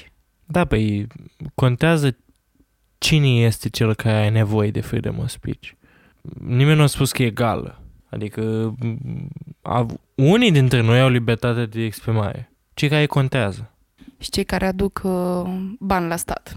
Dar uh, stați liniștiți, uh, saga nu se termină aici. Nestle e o companie mare și larg răspândită. În timp ce toată lumea își îndreaptă atenția și eforturile în boicotarea și rezolvarea controversei care vizează formula pentru sugari, Nestle are alți demoni ascuși printre amalgamul de companii. Vine în peisaj Luciano Romero, un membru cinstit de la sindicatul comercial Sina Trainal, care încearcă să îmbunătățească condițiile de muncă pentru angajați, a inițiat tot felul de demersuri împotriva mai multor companii mari pe care îi cunoaștem bine, care se bazează pe munca aproape gratis a comunităților exploatate. Din întâmplare, sindicatul subsenatului avea în vizor condițiile de la o fabrică de lapte din Columbia numită Cicolac, care era codeținută de Nestle. Un lucru de știut despre această fabrică este că avea legături strânse cu o gropare paramilitară, un fel de forță polițienească privată. Această forță este înființată și controlată de angajatorii principali. Prin acțiunile conduse de Luciano, a început să se facă multă vâlvă în legătură cu mediul în care oamenii munceau în aceste fabrici. Zgomotul începea să deranjeze grupările paramilitare. Astfel de grupări au un istoric de asasinare a liderilor sindicali. Luciano mergea departe în demersurile lui. Încerca să obțină sprijinul guvernului și respectarea legilor muncii din Columbia. Columbia, dar a devenit rapid clar că guvernul colabora cu aceste grupări. Guvernul Columbiei era cunoscut pentru corupția sa la acea vreme. Nu conștientizau neregulile atenționate de sindicate și mai mult, aceste mișcări erau constant atacate de grupările uh, paramilitare. Între 1986 și 2010 au avut loc 10.000 de atacuri asupra membrilor sindicatelor, inclusiv aproape 3.000 de omoruri. Luciano continuă Luciano continuă demersurile, dar devenea clar că este și el vizat.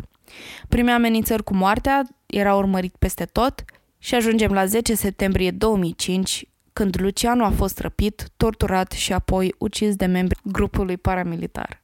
După moartea lui Luciano, a existat o anchetă asupra asasinatului duse de forțele de ordine locale și procuratură. Ancheta a fost realizată atât de guvernul colombian cât și de cel elvețian. A ajuns știre națională. Toți cei care au aflat de moartea lui Luciano um, au descoperit afacerea murdară Nesle. Ancheta a relevat că Nesle știa că Luciano este în pericol și înainte să moară. Luciano i-a informat pe cei de la Nestle că primește amenințări cu moartea, iar Nestle a, reuș- a refuzat să el, să-l ajute.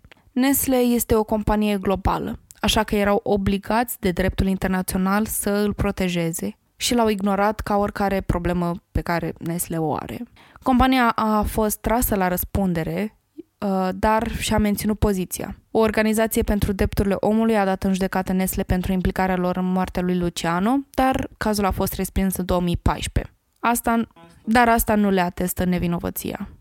Avocatul pentru Centrul European pentru Drepturile Omului susține că respingerea acestui caz arată că companiile mari, precum Nestle, sunt intenționat prea complexe tocmai pentru a îngreuna aceste demersuri.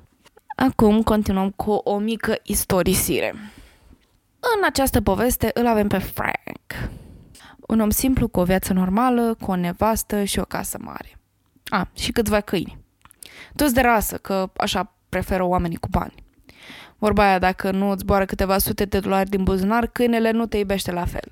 Și în această poveste avem după cum urmează. Un ciobănesc german, un bulldog englez și un labrador. Francez. Într-o zi, Frank începe să observe uh, la ciobănescul său german că pierde neobișnuit de multă plană și că are un comportament cam letargic. Peste un timp, simptomele se înrăutățesc, începe să vomite și pare că nu îl ajută nimic. Merge Frank al nostru la veterinar, nici el nu știe ce se întâmplă. Cea mai bună teorie este că cățelul a fost otrăvit.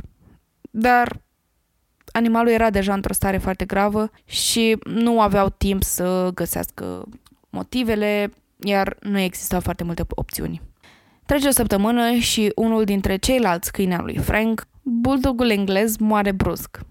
Coincidența dintre câinele care e bolnav și cel care a murit din senin e prea mare, așa că se comandă o autopsie pe bulldog și găsește semne de sângerare internă și insuficiență hepatică simptomele foarte asemănătoare cu ce se întâmplă acum cu Ciobănescu Cerman. Din păcate nu s-a încheiat saga lui Frank și câinii pentru că doar câteva zile mai târziu labradorul se îmbolnăvește. Veterinarul nu are niciun răspuns, așa că Frank se duce la Google în căutarea unei soluții sau explicații. Frank începe așa să caute pe Google, iar singurul lucru la care se gândește să caute este poate marca hranei pentru câini pe care o folosește hai să căutăm despre Purina Beneful. Inițial nu găsește nimic greșit. Dar a dat uh, peste un site care postează recenzii ale produselor și are o pagină cu 708 evaluări de o stea pentru Hana Purina Beneful. Aceste recenzii erau înfiorătoare. Aveau descriere ale câinilor care treceau prin exact aceleași lucruri prin care treceau animalele lui Frank. Astfel, acest om aflat la Ananghie trebuia să facă ceva rapid. Animalele de peste tot de prin America mureau și mai aveau și el avea doi câini care erau pe moarte. Trebuia să facă ceva această hrană scumpă, pentru cei care au animale, fie pisici, fie câini, știu că purina nu este tocmai cea mai ieftină opțiune. Plus că pachetele fac o grămadă de promisiuni și cel mai grav, plătesc o grămadă veterinarii și farmaciștii veterinari să le promoveze produsele ca fiind cele mai bune. Am două pisici. Din ce am întrebat toți veterinare, recomandă hrana uscată, în special cea de la Purina sau Royal Canin. 1. Dacă aveți pisici, nu le hrăniți exclusiv cu hane, hrană uscată. Dacă se poate, e chiar de evitat pentru că de cele mai multe ori hrana uscată este plină de carbohidrați și animalele noastre merită o alimentație uh, corectă și cea de obligatoriu carnivore. Am auzit și eu videoclipuri de la... Este o fetișcană care face conținut uh, veterinar.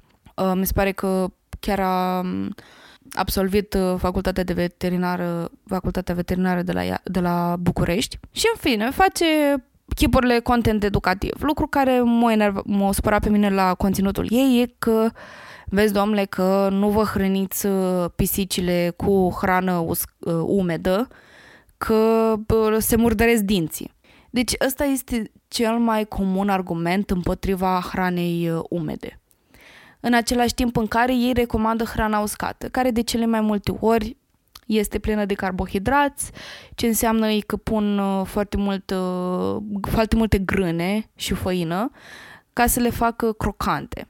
Uh, plus că dacă le dai o, o, o hrană uscată, trebuie să își ia și suplimentele de apă, poate fi deshidratantă chiar, mai ales pentru unele pisici care de natura lor nu prea beau apă și nu are nicio legătură faptul că li se murdăresc dinții și fac tartru. Adică eu nu ar trebui să mai mănânc uh, chipurile. Eu știu pilaf sau uh, mâncărică de cartofi pentru că îți depune tartru și ar trebui să mănânc doar chipsuri sau pâine prăjită. Ceea ce este un concept total greșit și știu că pentru majoritatea deținătorilor de animale este un subiect uh, foarte conflicting și foarte mult din uh, timpul meu și din uh, energia mea s-au dus în cercetarea literaturii, mai mult sau mai puțin de specialitate despre aceste companii și aceste produse care trebuie vândute. Um, și, sincer, am ajuns la concluzia că hrana umedă uh, bazată pe carne, pe produse direct provenite din uh, uh, carne de animal, adică cu firișoare de pui. Uh, uh, verificați foarte atent eticheta, să fie uh, produs direct din animal sau derivat din produse animale, pentru că așa vă asigurați că animăluțul vostru primește o alimentație corectă și vrem noi așa să păstrăm cât mai mult timp lângă noi pentru că fac parte din viața noastră, din sufletul nostru și vrem cei mai bine. Nu le lăsați la discreție, Whiskas, uh, Friskies, uh, uscat sau mai știu eu ce alt brand uh, mai găsiți pe raft. Uitați-vă, documentați-vă despre mâncarea lor și ce mâncare le dați, uitați-vă pe ingrediente. Motivele și logica este acolo iar aveți grijă, majoritatea veterinarilor au parteneriate cu tot felul de uh, branduri de tipologie, Royal Canin, Purina și mai știu eu ce, că acum mi se pare că a apărut un alt brand foarte popular. Uh, și documentați-vă de la oameni care n-au niciun interes uh, comercial, uh, pentru că nu îi pot învinui că vor să facă bani, dar o fac bani uh, riscând viața animăluților voastre. Iar dacă vă pasă despre asta, este un lucru pe care trebuie să-l știți dacă vă spune vreodată un veterinar să-ți hrănești uh, animalul cu mâncare uscată, că dacă îi dai mâncare umără face tartru, uh, puteți din partea mea să-i trimiteți în uh, mama lor. Ok, dar hai să ne întoarcem la Frank, care, se, care contactează un avocat și decide să verifice situația. Acesta descoperă peste 4.000 de alți oameni care trec prin aceeași situații. Avocatul întreabă pe Frank. Ești interesat să faci sau să te alături unei acțiuni în instanță colectivă? Iar Frank, normal că este de acord. Se pare că hrana pentru câini Purina Beneful conținea mucegai fungic, uh, plumb, arsenic și ceva numit glicol de calitate industrială, care este practic un ingredient găsit în antigel. Uh, practic, o dietă exclusiv bazată pe o travă. Literalmente. Uh, purina este varianta canină de aquatofana. Conform FDA, administrația care reglementează mâncarea și medicamentele din Statele Unite, un fel de protecție a consumatorului, dacă vreți. Uh, nivelurile de toxine nu depășeau limitele permise pentru oameni. Gaura legală pentru purina este că limitele de toxicitate nu au fost reglementate pentru hrana destinată animalelor. Frank nu a fost primul care a dat alarma cu privire la purina. Este doar unul dintre cei mai, cele mai recente exemple dintr-o lungă istorie de practici de business îndoielnice. Nu știu dacă am menționat, dar Purina este o companie sub egida Nestle. Mergem în 1980, uh, când Nestle a crescut financiar și a permis uh, companiei să lanseze noi achiziții precum uh, Carnation Coffee Mate și Friskies, KitKat, Rolo, Smarties și Aero. De menționat este că conglomeratul care se ocupă cu aceste vânzări și cumpărări fie lua procente din companii sau le cumpăra cu totul. Erau efectuate de ceva numit grupul Nestle. Nu se știe care erau membrii grupului cu nume sau prenume. Pur și simplu erau aceste tranzacții care pur și simplu se întâmplau. În 1990 piețele mondiale s-au dezvoltat, iar după 1996 vin alte achiziții, printre care celebrul San Pellegrino, Donofrio, Spiller's Pet Foods și Ralston's Purina. Până acum avem așa. Hrană pentru animale otrăvită, formulă îndoielnică care ar trebui să înlocuiască laptele matern și care face o grămadă de rău copiilor, asasinarea unui lider de sindicat, ce poate să mai meargă prost cu Nestle.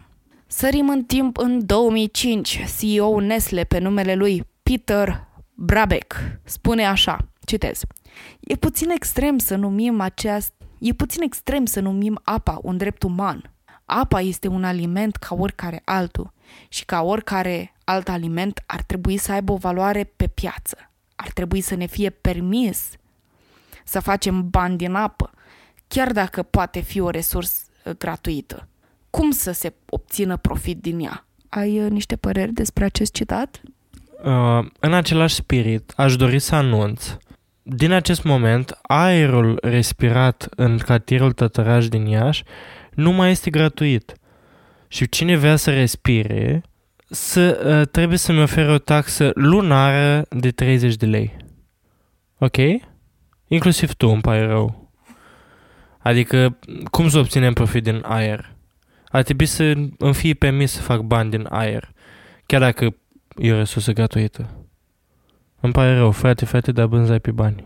Efectiv, am impresia că era o, o parodie la un moment dat cu o lume uh, distopică din asta, în care tot era foarte poluat și puteai să achiziționezi uh, din astea recipiente cu aer proaspăt, să dai de în casă, în rest trebuie să poți o mască.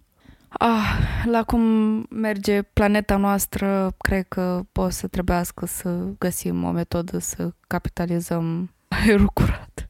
Glumesc că evident este de cea mai jegoasă speță aceste afirmații. Uh, pur și simplu, după ce au spus uh, faza cu e puțin extrem să numim apa un drept uman, efectiv îmi vine să plâng. Uh, făceam uh, scriptul și pur și simplu ai, puteam să, îmi venea să bocez. Cum, cum poți să spui așa ceva? Cum, cum îndrăznești? Cu ce drept?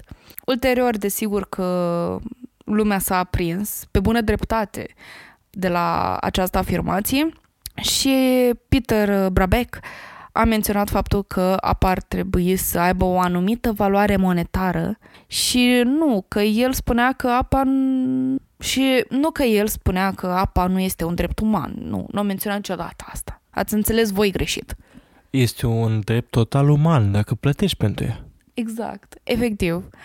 De, practic, chiar și cum a încercat-o el să o dreagă, tot mi s-a părut că s-ar putea reduce la n-ai bani, ești sărac, nu meriți apă, mori.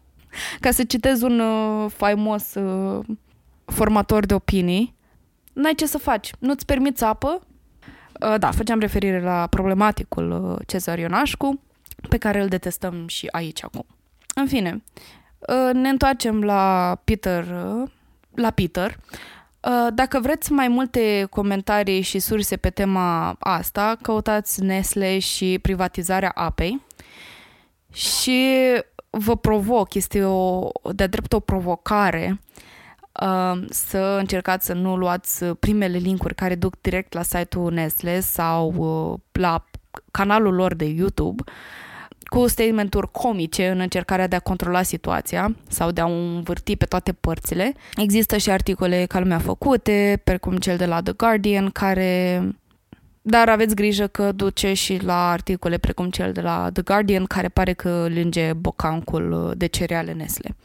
Intrați cu această căutare uh, cu multă grijă, pentru că și afirmațiile inițiale sunt foarte greu de accesat și foarte greu de găsit. PR-ul de la Nestle și-a făcut uh, bine treaba să ascundă și să măsluiască această treabă uh, și să nu citiți uh, propaganda Nestle, pentru că este abundentă. Întrebarea este, de ce le pasă la Nestle atât de mult de apă?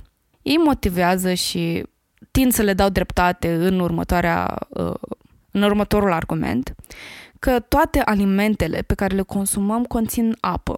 În consecință, majoritatea produselor lor pe care le distribuie în lanțul lor de mâncare folosesc, conțin apă.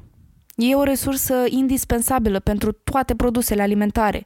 Ei spun că e important ca apa să fie privatizată pentru ca să le folosească în producțiile diverse Uh, și pe lângă asta și au și o grămadă de branduri de apă în portofoliu, spre exemplu, când vorbim despre San Pellegrino, chiar brandul propriu de apă, chiar așa se numește, Nestle Natural. Ei mai au Deer Park, Aquapana și multe altele.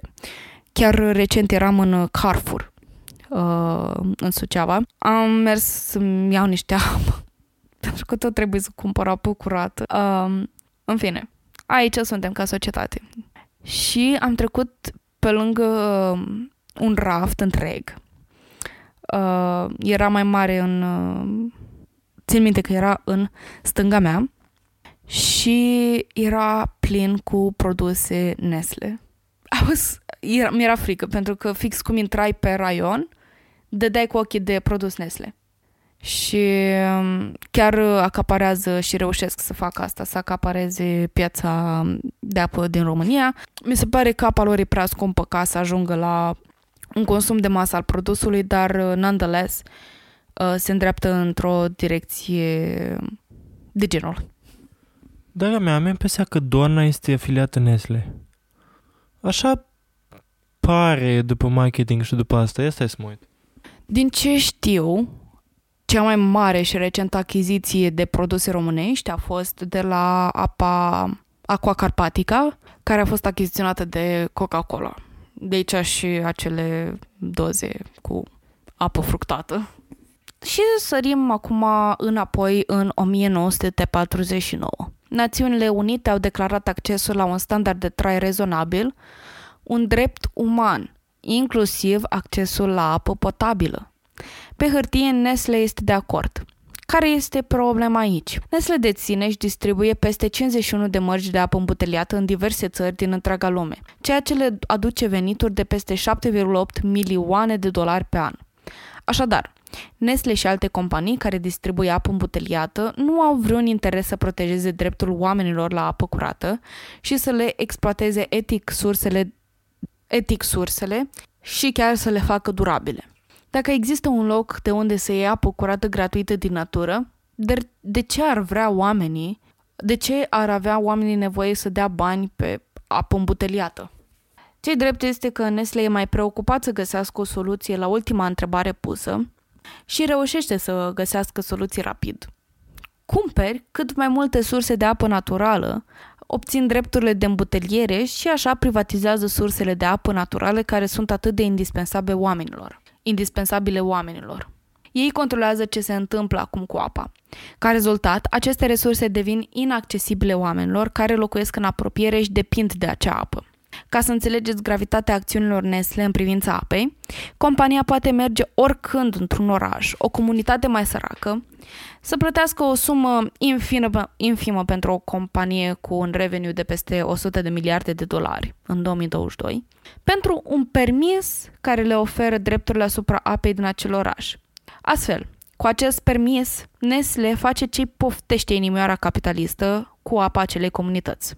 Că dacă Nestle nu dorește să ofere oamenilor acces la această sursă de apă, oamenii vor fi obligați să cumpere apă îmbuteliată. Din păcate nu vă prezint o ipoteză uh, de extremă dreapta, ci este exact planul după care operează Nestle în legătură cu practicile de afaceri. By the way, acum am căutat și controversele legate de Nestle, de compania Nestle, au o pagină separată de Wikipedia. Da, și te rog să deschizi pagina de Wikipedia să observi cât de pueril sunt prezentate toate. Așa că ne întoarcem un, într-un orășel din statul american Michigan, în uh, Flint, în orășelul Flint, um, unde a existat o criză de apă creată de Nestle.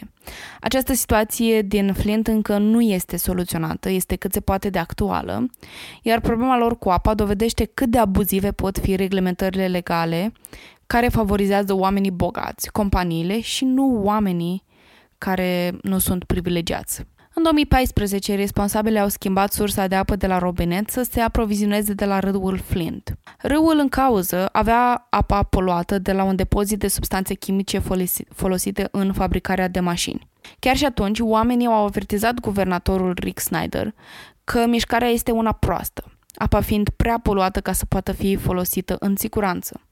Motivația guvernatorului a fost uh, reducerea costurilor bugetului, tot mai mari uh, ai, al orașului pentru apă. Plănuiau să fie o decizie temporară. Din păcate, a descoperit cât de ieftin era să păstreze apa din sursa poluată. În curând, oamenii au început să se îmbolnăvească foarte tare. Nimeni nu putea să facă duș, să gătească, să spele haine sau vase și nici nu ne putem gândi că, oam- că oamenii se pot hidrata cu acea apă. Rata cancerului a crescut în zonă din cauza apei contaminate. Oamenii au început să se revolte, pe bună dreptate, dar politicienii au alocat fonduri publice ale orașului în tot felul de mișcări de PR care să mascheze adevărata problemă. Aceste măsuriri a costat orașul sute de milioane de dolari, o sumă mult mai mare decât să furnizeze din nou apă curată oamenilor de la bun început. În timp ce toată lumea protesta și își cereau drepturile, drepturile politicienilor și încercau să îi facă conștienți de această problemă gravă de sănătate publică în uh, acest punct, această companie vizionară, Nestle, a găsit o, o oportunitate de afacere. Nestle găsise o sursă de apă curată chiar lângă Flint și în loc să facă ceva cu miliardele lor de dolari pentru a ajuta rezidenții aflați la Ananghie, au plătit o taxă mizeră de 200 de dolari pe an pentru drepturile de îmbuteliere ale acestei surse de apă. Și odată îmbuteliată, au început să vândă înapoi rezidenților din Flint. Mulți rezidenți din Flint plăteau deja 200 de dolari pe lună pentru facturile lor pe apă, pentru acea apă poluată, și în plus, acum trebuiau să cumpere apa îmbuteliată de la Nestle. Când oamenii au început să observe asta, au adus critici lui Nestle, bineînțeles, doar că problema era atât de complexă și discursul se putea ramifica atât de mult, încât mesajul se pierdea pe drum. Conștiți că politicienii nu se vor strofoca să se lupte prea mult împotriva Nestle, cetățenii au luat atitudine și s-au unit în această direcție. Nestle a făcut niște damage control și a oferit ceva apă înapoi comunității, dar asta nu a rezolvat nicio problemă reală pentru că dreptul la acea sursă de apă era a comunității de la bun început. Adică văd cum nu s-a putea face nimic împotriva acestei, acestei operațiuni Nestle, operațiunea, operațiunea hoții de apă, pentru că practic nu au făcut nimic ilegal, știi? Adică așa e la noi, în această lume minunată în care trăim. Dacă nu faci nimic ilegal, chiar dacă nu este etic, it's ok.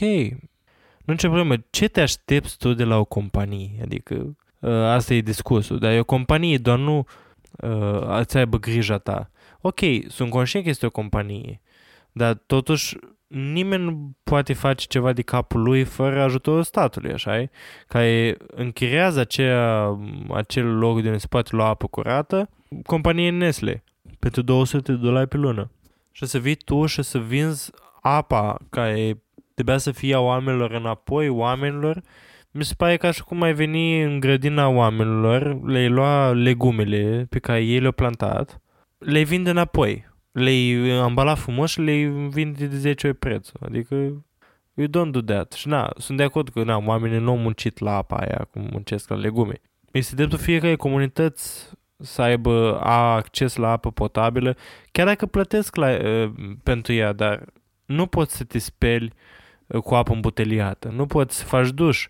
Aș înțelege, ok, oferim uh, apă din rezerva de acolo, oferim suntem dispuși să, să cedăm apă din rezerva de apă potabilă pentru spălat, gătit, adică apă curentă, dar ce vreți, dacă vreți în plus, și îmbuteliem și facem și bani din asta, ok?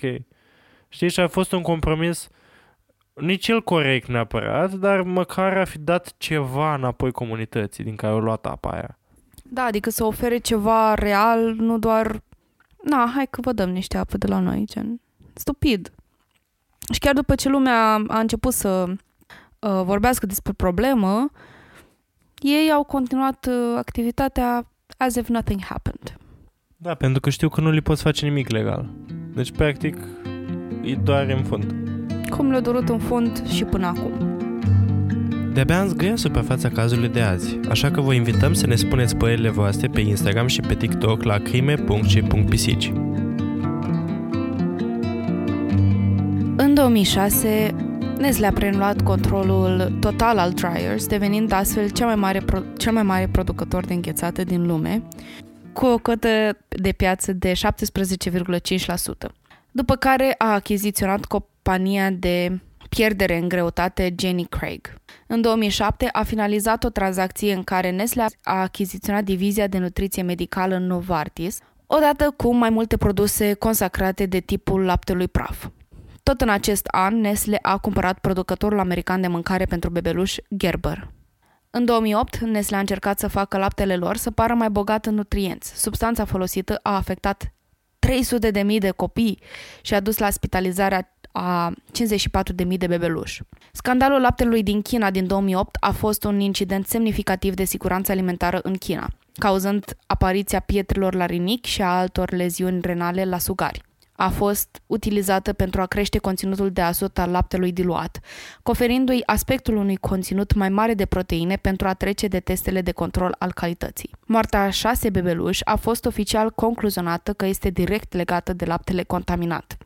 Melamina este folosită pentru a produce rășina de melamină fost formaldehidă, un tip de plastic cunoscut pentru proprietățile sale ignifuge și folosit și folosit de obicei în blaturi, table magnetice. Blaturi sau table magnetice. Se poate spune că copiii care consumau lapte din ăla erau fireproof, ignifugi și că dacă băgau degetul în priză nu se întâmpla nimica. A fost utilizată ca azot non-proteic în făina de soia, făină de gluten de porumb și făină de semințe de bombac, utilizate în hrana pentru bovine. Melamina este cunoscută că poate provoca insuficiență renală și formare de pietre la rinic la oameni și animale atunci când, este, când reacționează cu acidul cianuric din organism. Utilizarea melaminei în producția alimentelor nu este aprobată de Organizația Mondială a Sănătății, de OMS, sau de autoritățile naționale. Melamina este bogată în azot, așa că uneori este adăugată ilegal la produsele alimentare, alimentare pentru a crește conținutul aparent de proteină al acestora. Kjeldal și Duma, utilizate pentru a testa nivelul, nivelurile de proteină, nu reușesc să facă distinția între azotul din melamină și azotul natural din aminoacizi, permițând falsificarea nivelurilor de proteină. introdusă în lapte, poate contribui la mascarea diluării frauduloase cu apă. Alterarea produselor alimentare cu melamină a fost de asemenea subiect de știri când a, f- când a fost folosită și în hrana pentru animale. Cronologia scandalului poate fi datată în decembrie 2007, când Sanlu a început să primească plângeri despre produsul lor că ar cauza pietre la rinichi. Una dintre plângerile notabile din acea perioadă a fost făcută pe 20 mai 2008, când o mamă a postat online după ce a aflat că Sanlu a donat laptele în cauză orfanilor cu tremurului din Sichuan din 2008. La 20 mai, problema a ajuns la ședința Consiliului Sanul, San, Sanlu pentru prima dată și s-au ordonat mai multe teste de la părți terțe. Melamina nu a fost detectată în teste până la 1 august. Următoarea zi, Consiliul Sanlu a decis să retragă produsul de pe piață, dar nu a informat comercianții cu privire la contaminare. Cu toate acestea, viceprimarul din a respins retragerea produsului de pe piață și a instruit Consiliului să închidă gurile victimelor cu bani, să aștepte până la sfârșitul Jocurilor Olimpice de la Beijing din 2008 să se încheie fără drame, iar poliția provincială să-i vâneze pe vinovați. Încheie citatul. Gigantul lactic din Noua Zeelandă, Fonterra, care deținea o cotă de 43% în Sanlu, a fost alertat cu privire la contaminare. Fonterra a alertat guvernul Noii Zeelande și guvernul neozeelandez tragă la răspunde guvernul chinez despre situație, ceea ce s-a întâmplat pe 8 septembrie. Guvernul chinez a făcut scandalul public pe 13 septembrie. După situația inițială, care a vizat Sanlu, inspecțiile ulterioare ale guvernului au dezvăluit că produsele altor 21 de companii au fost de asemenea contaminate. În timp ce tot mai multe cazuri au ajuns la spitalele din țară începând cu decembrie 2007, prima raportare a unui spital la guvern a fost făcută pe 16 iulie. Această problemă a ridicat preocupări cu privire la siguranța alimentară și practicile corporatiste, pun mai mult accent pe numere și ignoră bunăstarea clienților și corupția politică, mai specific cea din China. Organizația Mondială a Sănătății a denumit incidentul deplorabil, iar cel puțin 11 țări străine au oprit toate importurile de produse lactate chinezești.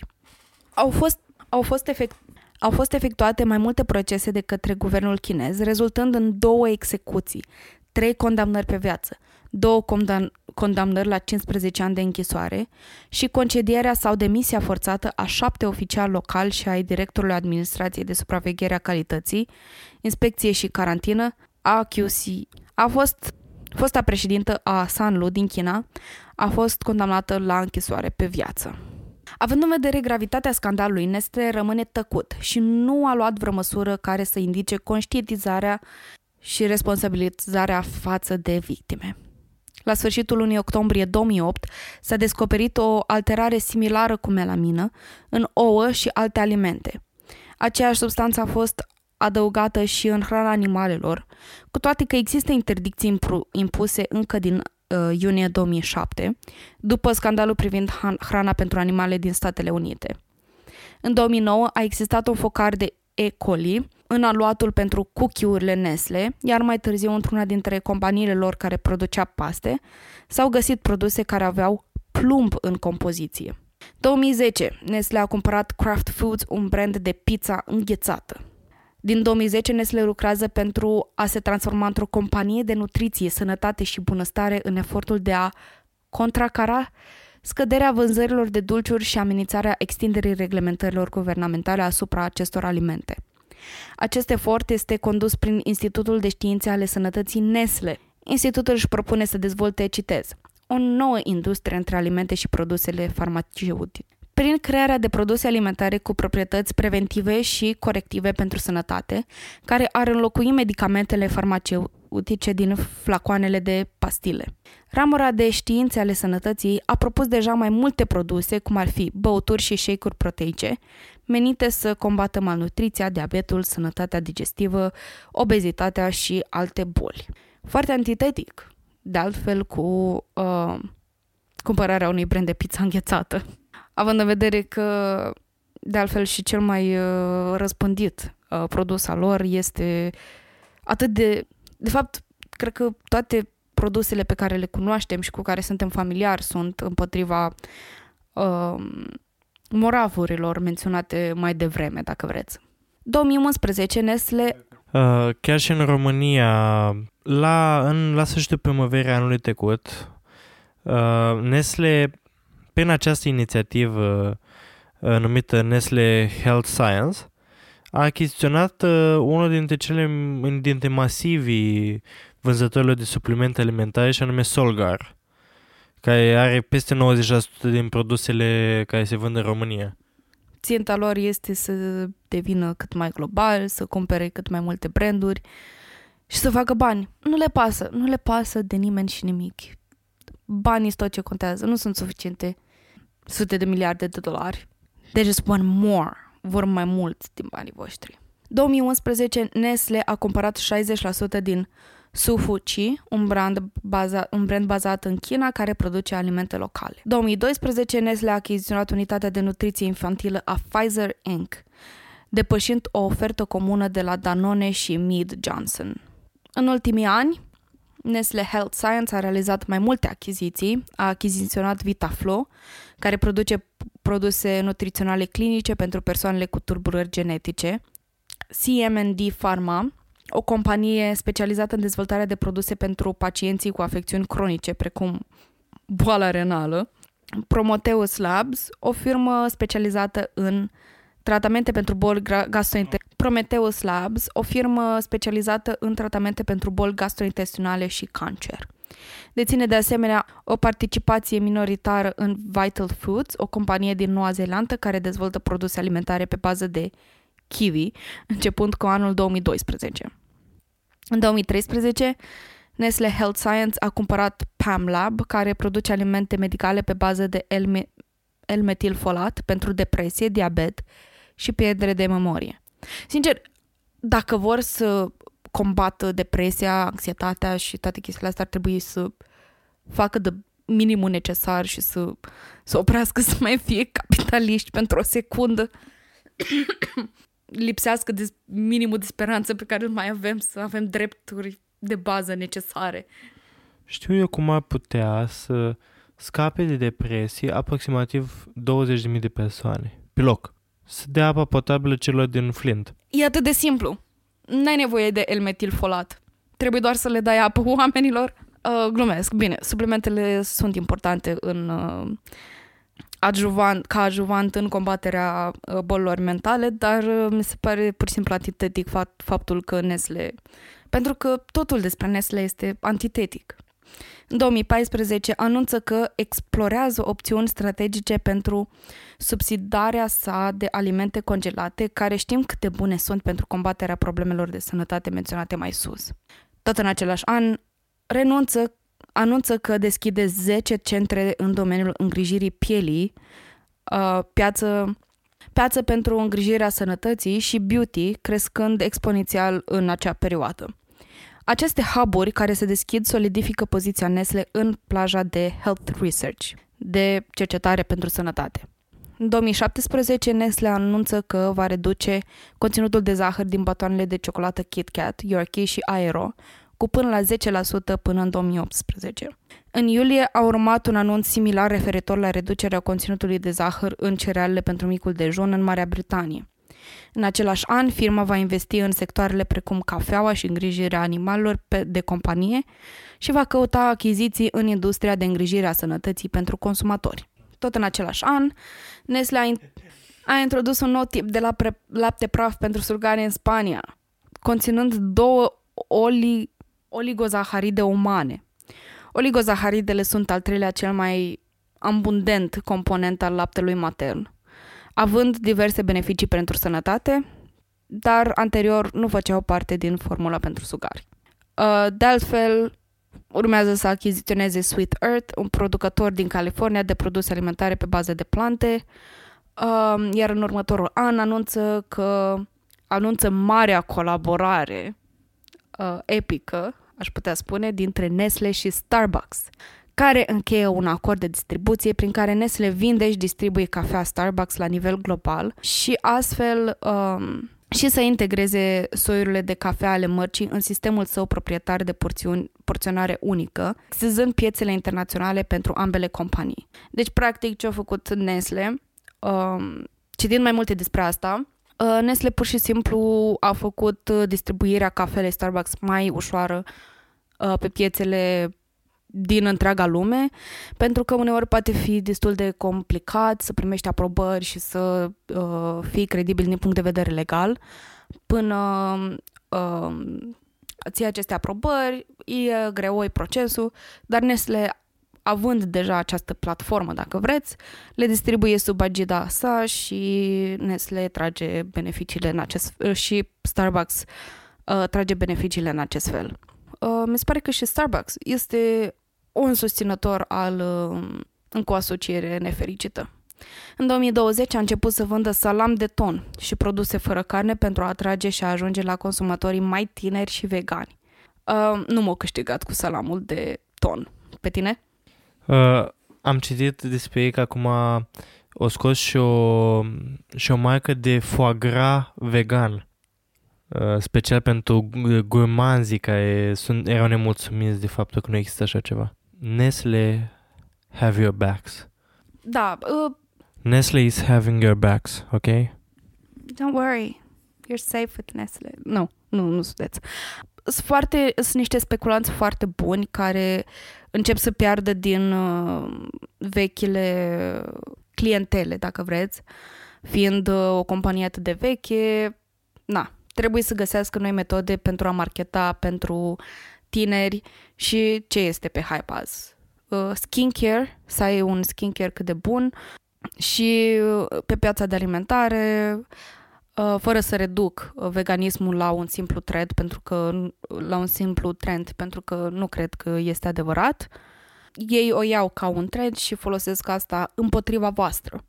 Uh, Nu este un motiv pentru care să achiziționați produse vegane Nestle, ok? În 2021, uh, Nestle a anunțat că a fost de acord să-și vândă mărcile de apă din SUA și Canada către One Rock Capital Partners și Metro uh, și compania.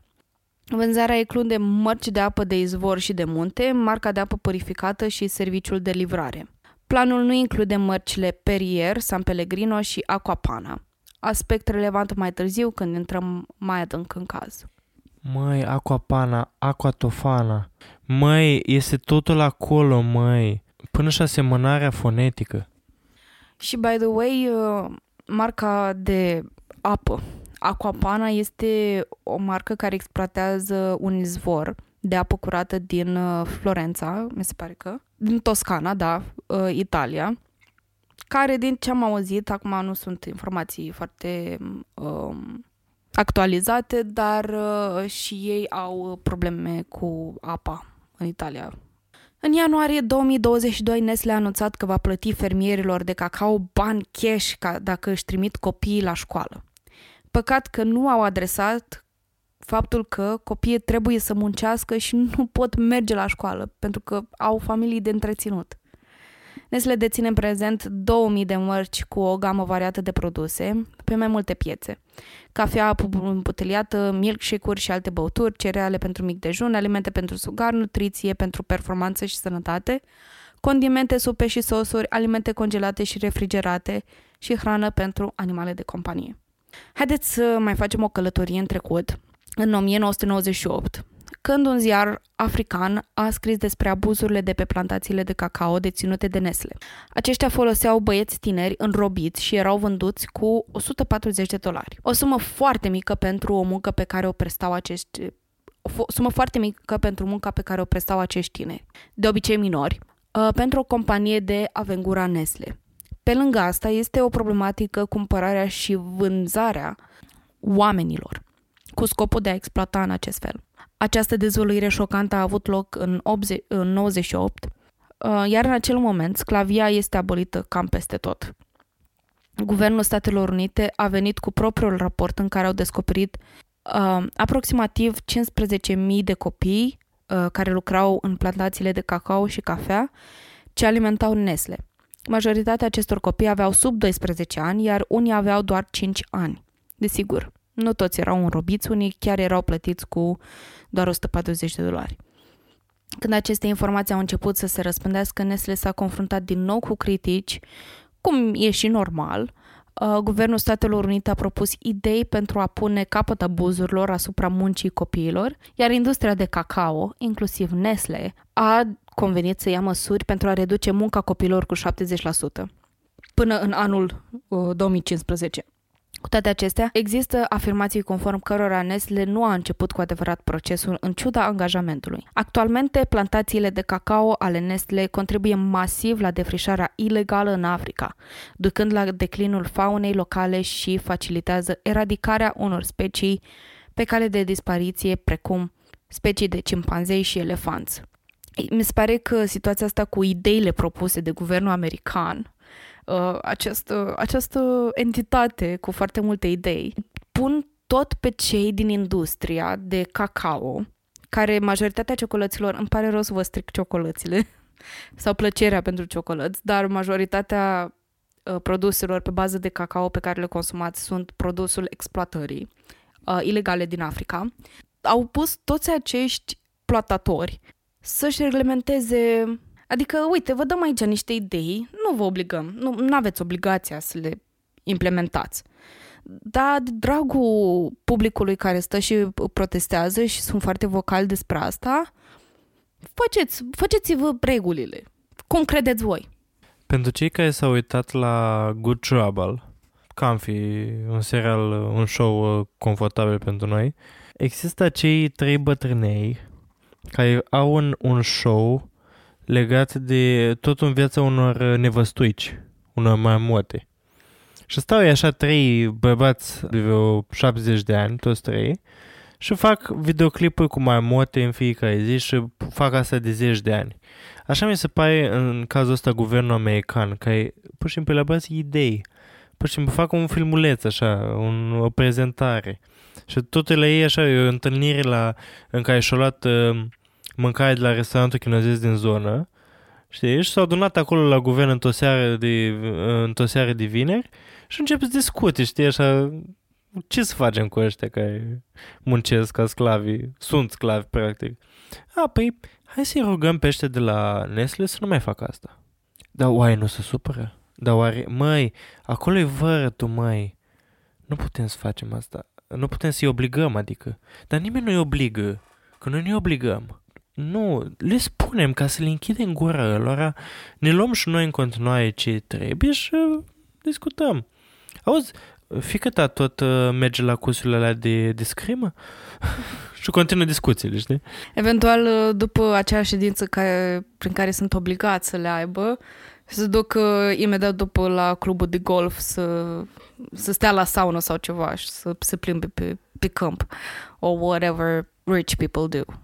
Uh, în ciuda tuturor acestor scandaluri, Nestle, Nestle își continuă operațiunile netulburați. Continuă să mintă și să scoată statementuri despre conduita etică a afacerilor, când în realitate sună bine, dar nu se materializează nimic. Fac afirmații despre modul ecologic după care operează, dar majoritatea nu stau în picioare și, nu, și sunt ușor demontabile. Nestle susținea reciclarea în uh, comunicatele de presă, doar că majoritatea sticlelor lor ajung în gropile de gunoi. Istoricul extins al practicilor necinstite ale Nestle a ridicat serioase preocupări cu privire la angajamentul companiei față de siguranța consumatorilor, achiziționarea etică și responsabilitatea față de mediu.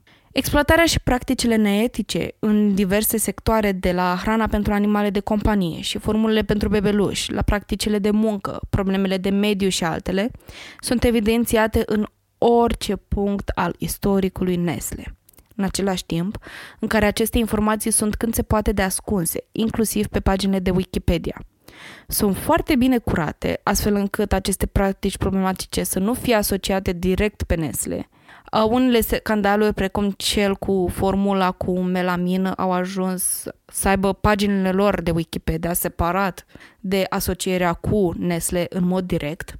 În același timp în care faptul că fabrica era sub opțiuni, uh, operațiunea Nestle este un adevăr care aparent este ușor de emis. Problemele interne din cadrul Nestle dezvăluie o cultură a fricii și lipsa de responsabilitate. Deși Nestle a pus la dispoziție, dispoziție platforme pentru whistleblowers să raporteze îngrijorările lor, există scepticism cu privire la faptul, dacă, la faptul că compania își propune cu adevărat să abordeze aceste probleme sau doar vor să controleze povestea. Respingerile de la procesele la care s-a ajuns în încercarea de responsabilizare a companiei ne arată cât de greu este stabilirea răspunderii unor corporații mari precum Nestle.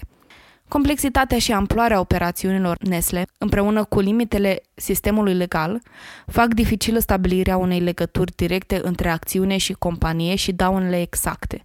Lista extinsă de controverse în jurul Nestle servește ca un avertisment cu privire la necesitatea unor reglementări solide mecanisme de responsabilitate și transparență în responsabilizare și transparență în lumea corporatistă. Consumatorii, grupurile de advocacy și organismele de reglementare care împreună au roluri cruciale în tragerea la răspundere a companiilor pentru acțiunile lor și asigurarea respectării standardelor etice.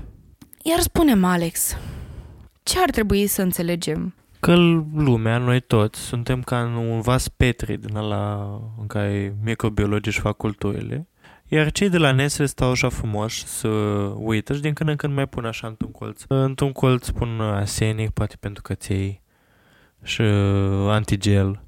Și stau și să uită și frumos și să minunează. În esență, da. Ca să avem o concluzie completă, trebuie să ne uităm la ce ne oferă Nestle. Ce ne oferă Nestle? publicitate falsă, produse bazate pe exploatarea copiilor, crime împotriva persoanelor care vorbesc împotriva unui sistem defectuos, intoxicarea oamenilor, intoxicarea bebelușilor până la moartea acestora, intoxicarea animalelor de companie, privatizarea apei și apoi comportându-se ca și cum asta n-ar fi fost normal. Asta ar fi fost normal. Ne oferă alimente de producție ieftină la un preț imens, minciuni, ne oferă apă cu sare și cu zahăr adăugată ca să ne așa să ne condiționeze să cumpărăm mai multă apă scumpă de la ei. Ne oferă tăcere, liniște, când uh, cerem răspunsuri la aceste probleme generate de ei. Când te uiți la ce deține Nestle, ne dăm seama că este aproape totul și e imposibil să trăiești fără să cumperi sau să fi cumpărat ceva de la ei. Astfel se creează o situație dificilă. Este o întrebare simplă cu unul dintre cele mai complexe răspunsuri. Ideea este că situația nu este alb și negru. Stă în foarte multe nuanțe și forme. Adevărul este că noi suntem moneda lor de schimb. Nu consumăm cerealele Nestle, mergem la un alt brand care are practici problematice care are alte practici problematice, posibil să descoperi și acolo niște lucruri dubioase. Mereu o companie o să facă tot ce le stă în putință pentru a maximiza profitul, orice pentru a avea banii care vin de la noi din necesitate. Este oribil și îmi pare rău că așa stau lucrurile și că nu pot avea o concluzie mai pozitivă. O soluție ar fi să realizăm de unde vin o mare parte dintre acele miliarde de dolari din conturile Nestle. De la noi, din portofelele noastre, din munca noastră și asta ne oferă puțină putere. Cum ar fi dacă am lua ca target uh, compania Nestle și ne-am unit portofelele pentru a boicota compania. Sistemul creat de ei este făcut în așa fel încât depinde cât de cât de noi, de working class-ul care are nevoie să consume produsele lor. Mă întorc la genocidul din Gaza, cu care am început acest episod și este din ce în ce mai mult în lume care vorbește despre tot felul de boicotări a companiilor care alimentează în mod direct acest act de violență. Și boicotările funcționează. Dacă ne unim cu toții și să cerem companiilor să facă mai bine pentru persoanele care le bagă buzunar, bani în buzunar, e un efort conștient și poate fi agasant să stai cu telefonul în mână la cumpărături să vezi dacă brandul X face genocid sau nu, dacă e un efort sau nu, dar e un efort care contează, care face diferența în acele bilanțuri ale companiilor. Dacă nu au bani suficienți pentru ei, o să oprească fluxul de fonduri care nu le aduce bani. O să facă decizii conștiente să asculte consumatorii. Așa că dacă vreți să faceți bine, încercați măcar asta pentru o perioadă. Noi, sincer, susținem uh, boicotarea companiei Nestle, adică adevărul este că au ajuns la un nivel atât de mare încât să conteze foarte puțin uh, eforturile noastre, dar dacă mesajul ăsta ar ajunge la mai multe persoane și fiecare din acele persoane ar face acest minim efort, putem măcar să-i scoatem de pe piața din România. Și cred că ar fi o dovadă foarte mare de solidaritate și de și o dovadă de etică morală într-un anumit punct în care uh, stăm împreună împotriva unui uh, inamic. Uh, dacă aveți produse de la Nestle în dulap, e ok, nu sunteți niște oameni oribili, stați liniștiți, consumați-le până, uh, iar când, consumați-le, iar când se termină, puteți atunci să le înlocuiți cu alternative mai bune. Iar dacă vreți să aflați, eu știu, informații generale despre, eu știu, un brand, o companie, sunteți la cumpărături și trebuie să luați ceva rapid, eu știu, cafea, dați un search pe Google, este compania aia etică, este compania aia uh, într-o controversă populară sau mai puțin populară, susține compania aia uh, genocidul din Gaza, uh, susține compania aia invazia Ucrainei. Și astfel puteți observa uh, implicarea etică a acelui produs, a acelei companii, a acelui brand și puteți lua o decizie mai etică dacă vreți să susțineți acele lucruri sau nu. Dar tot ce mai rămâne de făcut este să încheie acest capitol și să trecem la cronțănica săptămânii. Urmează crânțănica săptămânii, un moment în care ne frământăm mustățile pe un subiect de interes pentru voi. Fiind responsabilizată de acest episod să găsesc cronțănica săptămânii, am zis că dacă tot începem anul cu un episod, dacă tot este primul episod din an, m-am gândit să reflectăm asupra ce are să vină din partea noastră pe acest podcast Um, și mă gândeam să vorbim despre planuri de perspectivă asupra conținutului uh, și să discutăm puțin uh, despre asta. Ce zici? Uh, sunt perfect de acord, mai ales că uh, discutăm de ceva timp uh, legat de conținutul pe care avem să-l uh, livrăm mai departe vouă, ascultătorilor noștri. Și anume că lunile, dacă nu în acest sezon cu totul, să ne axăm mai mult pe elemente de istorie întunecată și cum a fost episodul de astăzi, care implică, bineînțeles, și crime, cele mai multe implică, dar uh, am vrea să fie acest sezon despre cum implică aceste crime societatea și cum uh, uh, nu există un singur fel de a produce o crimă. Nu există un... Uh, nu trebuie să existe tot timpul acest criminal care este pus în fața noastră și noi arătăm cu degetul spre el și spunem tu ești vinovat. Și ne dăm seama că, de exemplu, chiar în episodul de astăzi, chiar și dacă a dispărea uh, Nestle în acest moment, aș pocni din degete și a dispărea, ceea ce a făcut Nestle a rămâne încastrat în societate pentru mult timp de acum încolo și nu într-un sens bun.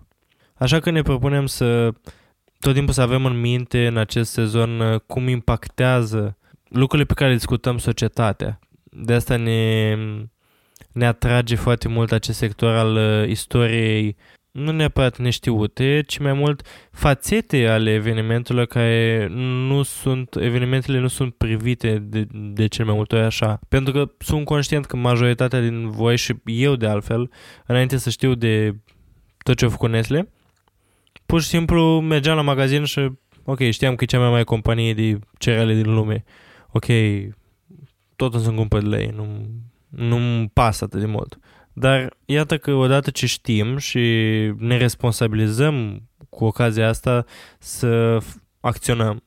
Și cam asta mi-aș doi, ne-am dorit noi să fie scopul nostru în acest an. Este, ne dorim ca într-un timp în care ne este din ce în ce mai greu să luăm acțiune și să, și să facem ceva, noi să oferim un suport în care să vă oferim resursele cât putem să încercăm să ne responsabilizăm pe noi și pe comun- voi, comunitatea noastră, și să, prin asta să aducem o mică schimbare mai mult decât ce am mai încercat noi și poate că am reușit, poate că n-am reușit la nivel de educație pe baza evenimentelor uh, nefaste prin care unele persoane asemenea nouă au trecut.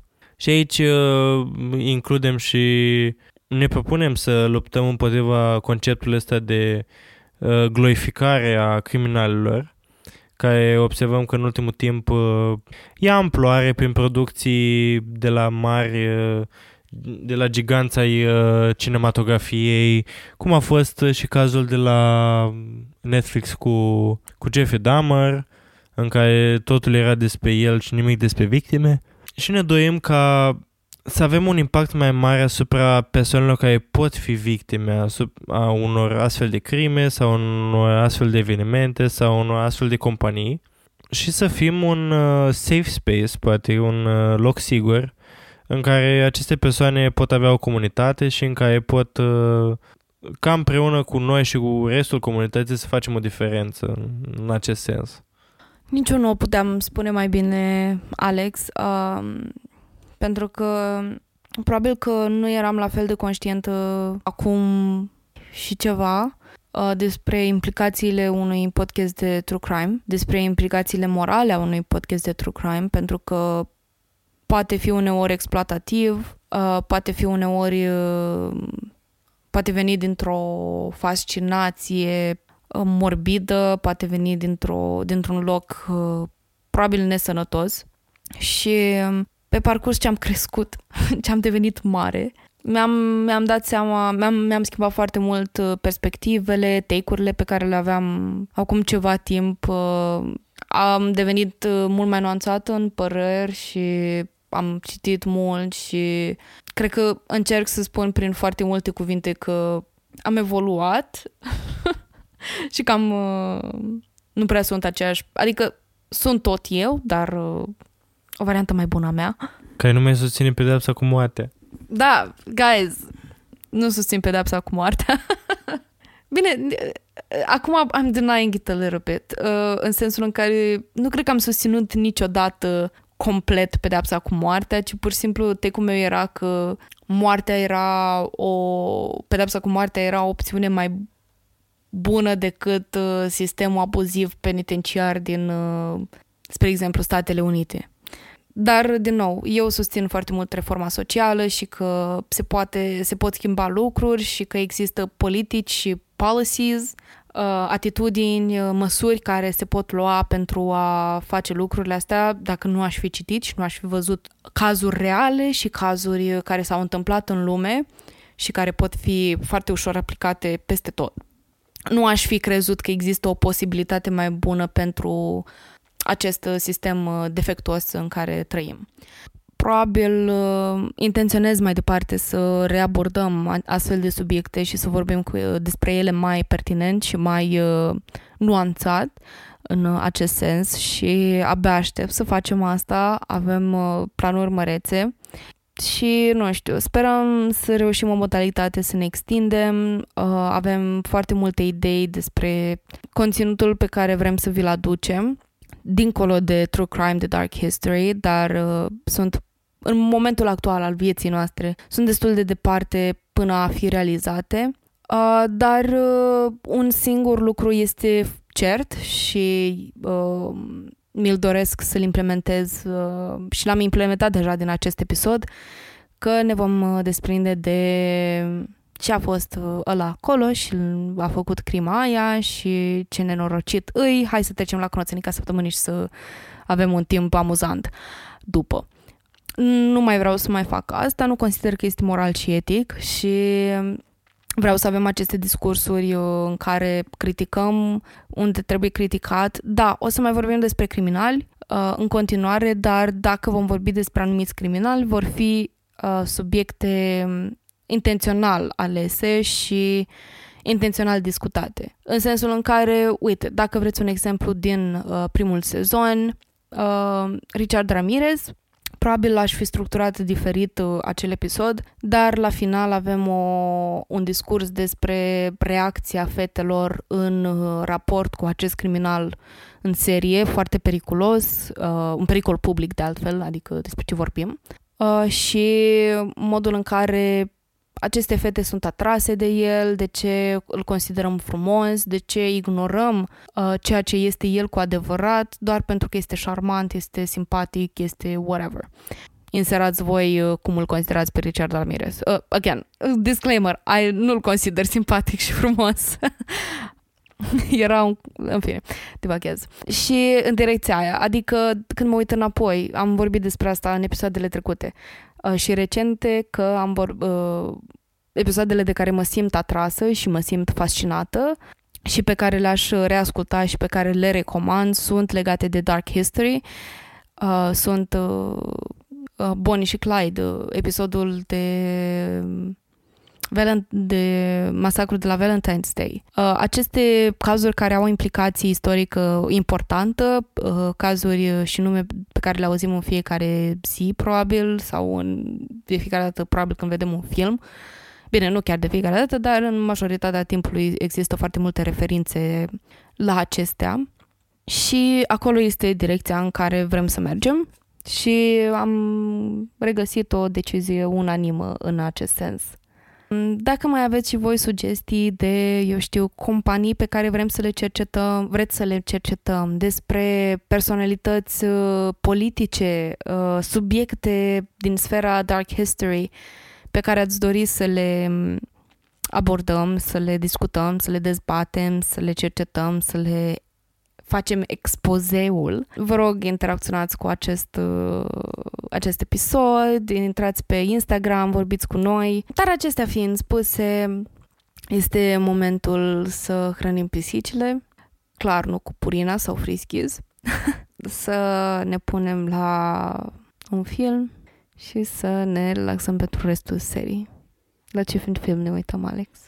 Propun un uh, cinstit film de la Studio Ghibli Poate ne mai uităm o dată la Spirited Away sau poate găsim unul nou. Sunt de acord. Susțin în totalitate. Abia aștept să am un timp căuzi și să mă detașez o leacă de această corporație. Scrieți-ne pe, pe acest episod în, în spațiu special destinat, dați puțin scroll, răspundeți la întrebări, veniți pe Instagram să discutăm mai departe amintirile voastre despre Nestle și cum să boicotăm compania. Până data viitoare, uh, pisicile vă urează un cinstit pur și pa! Eu mă duc să pregătesc laptele cu cereale. O, oh, stai. uh, salutare tuturor și ne auzim în episodul următor. Pa!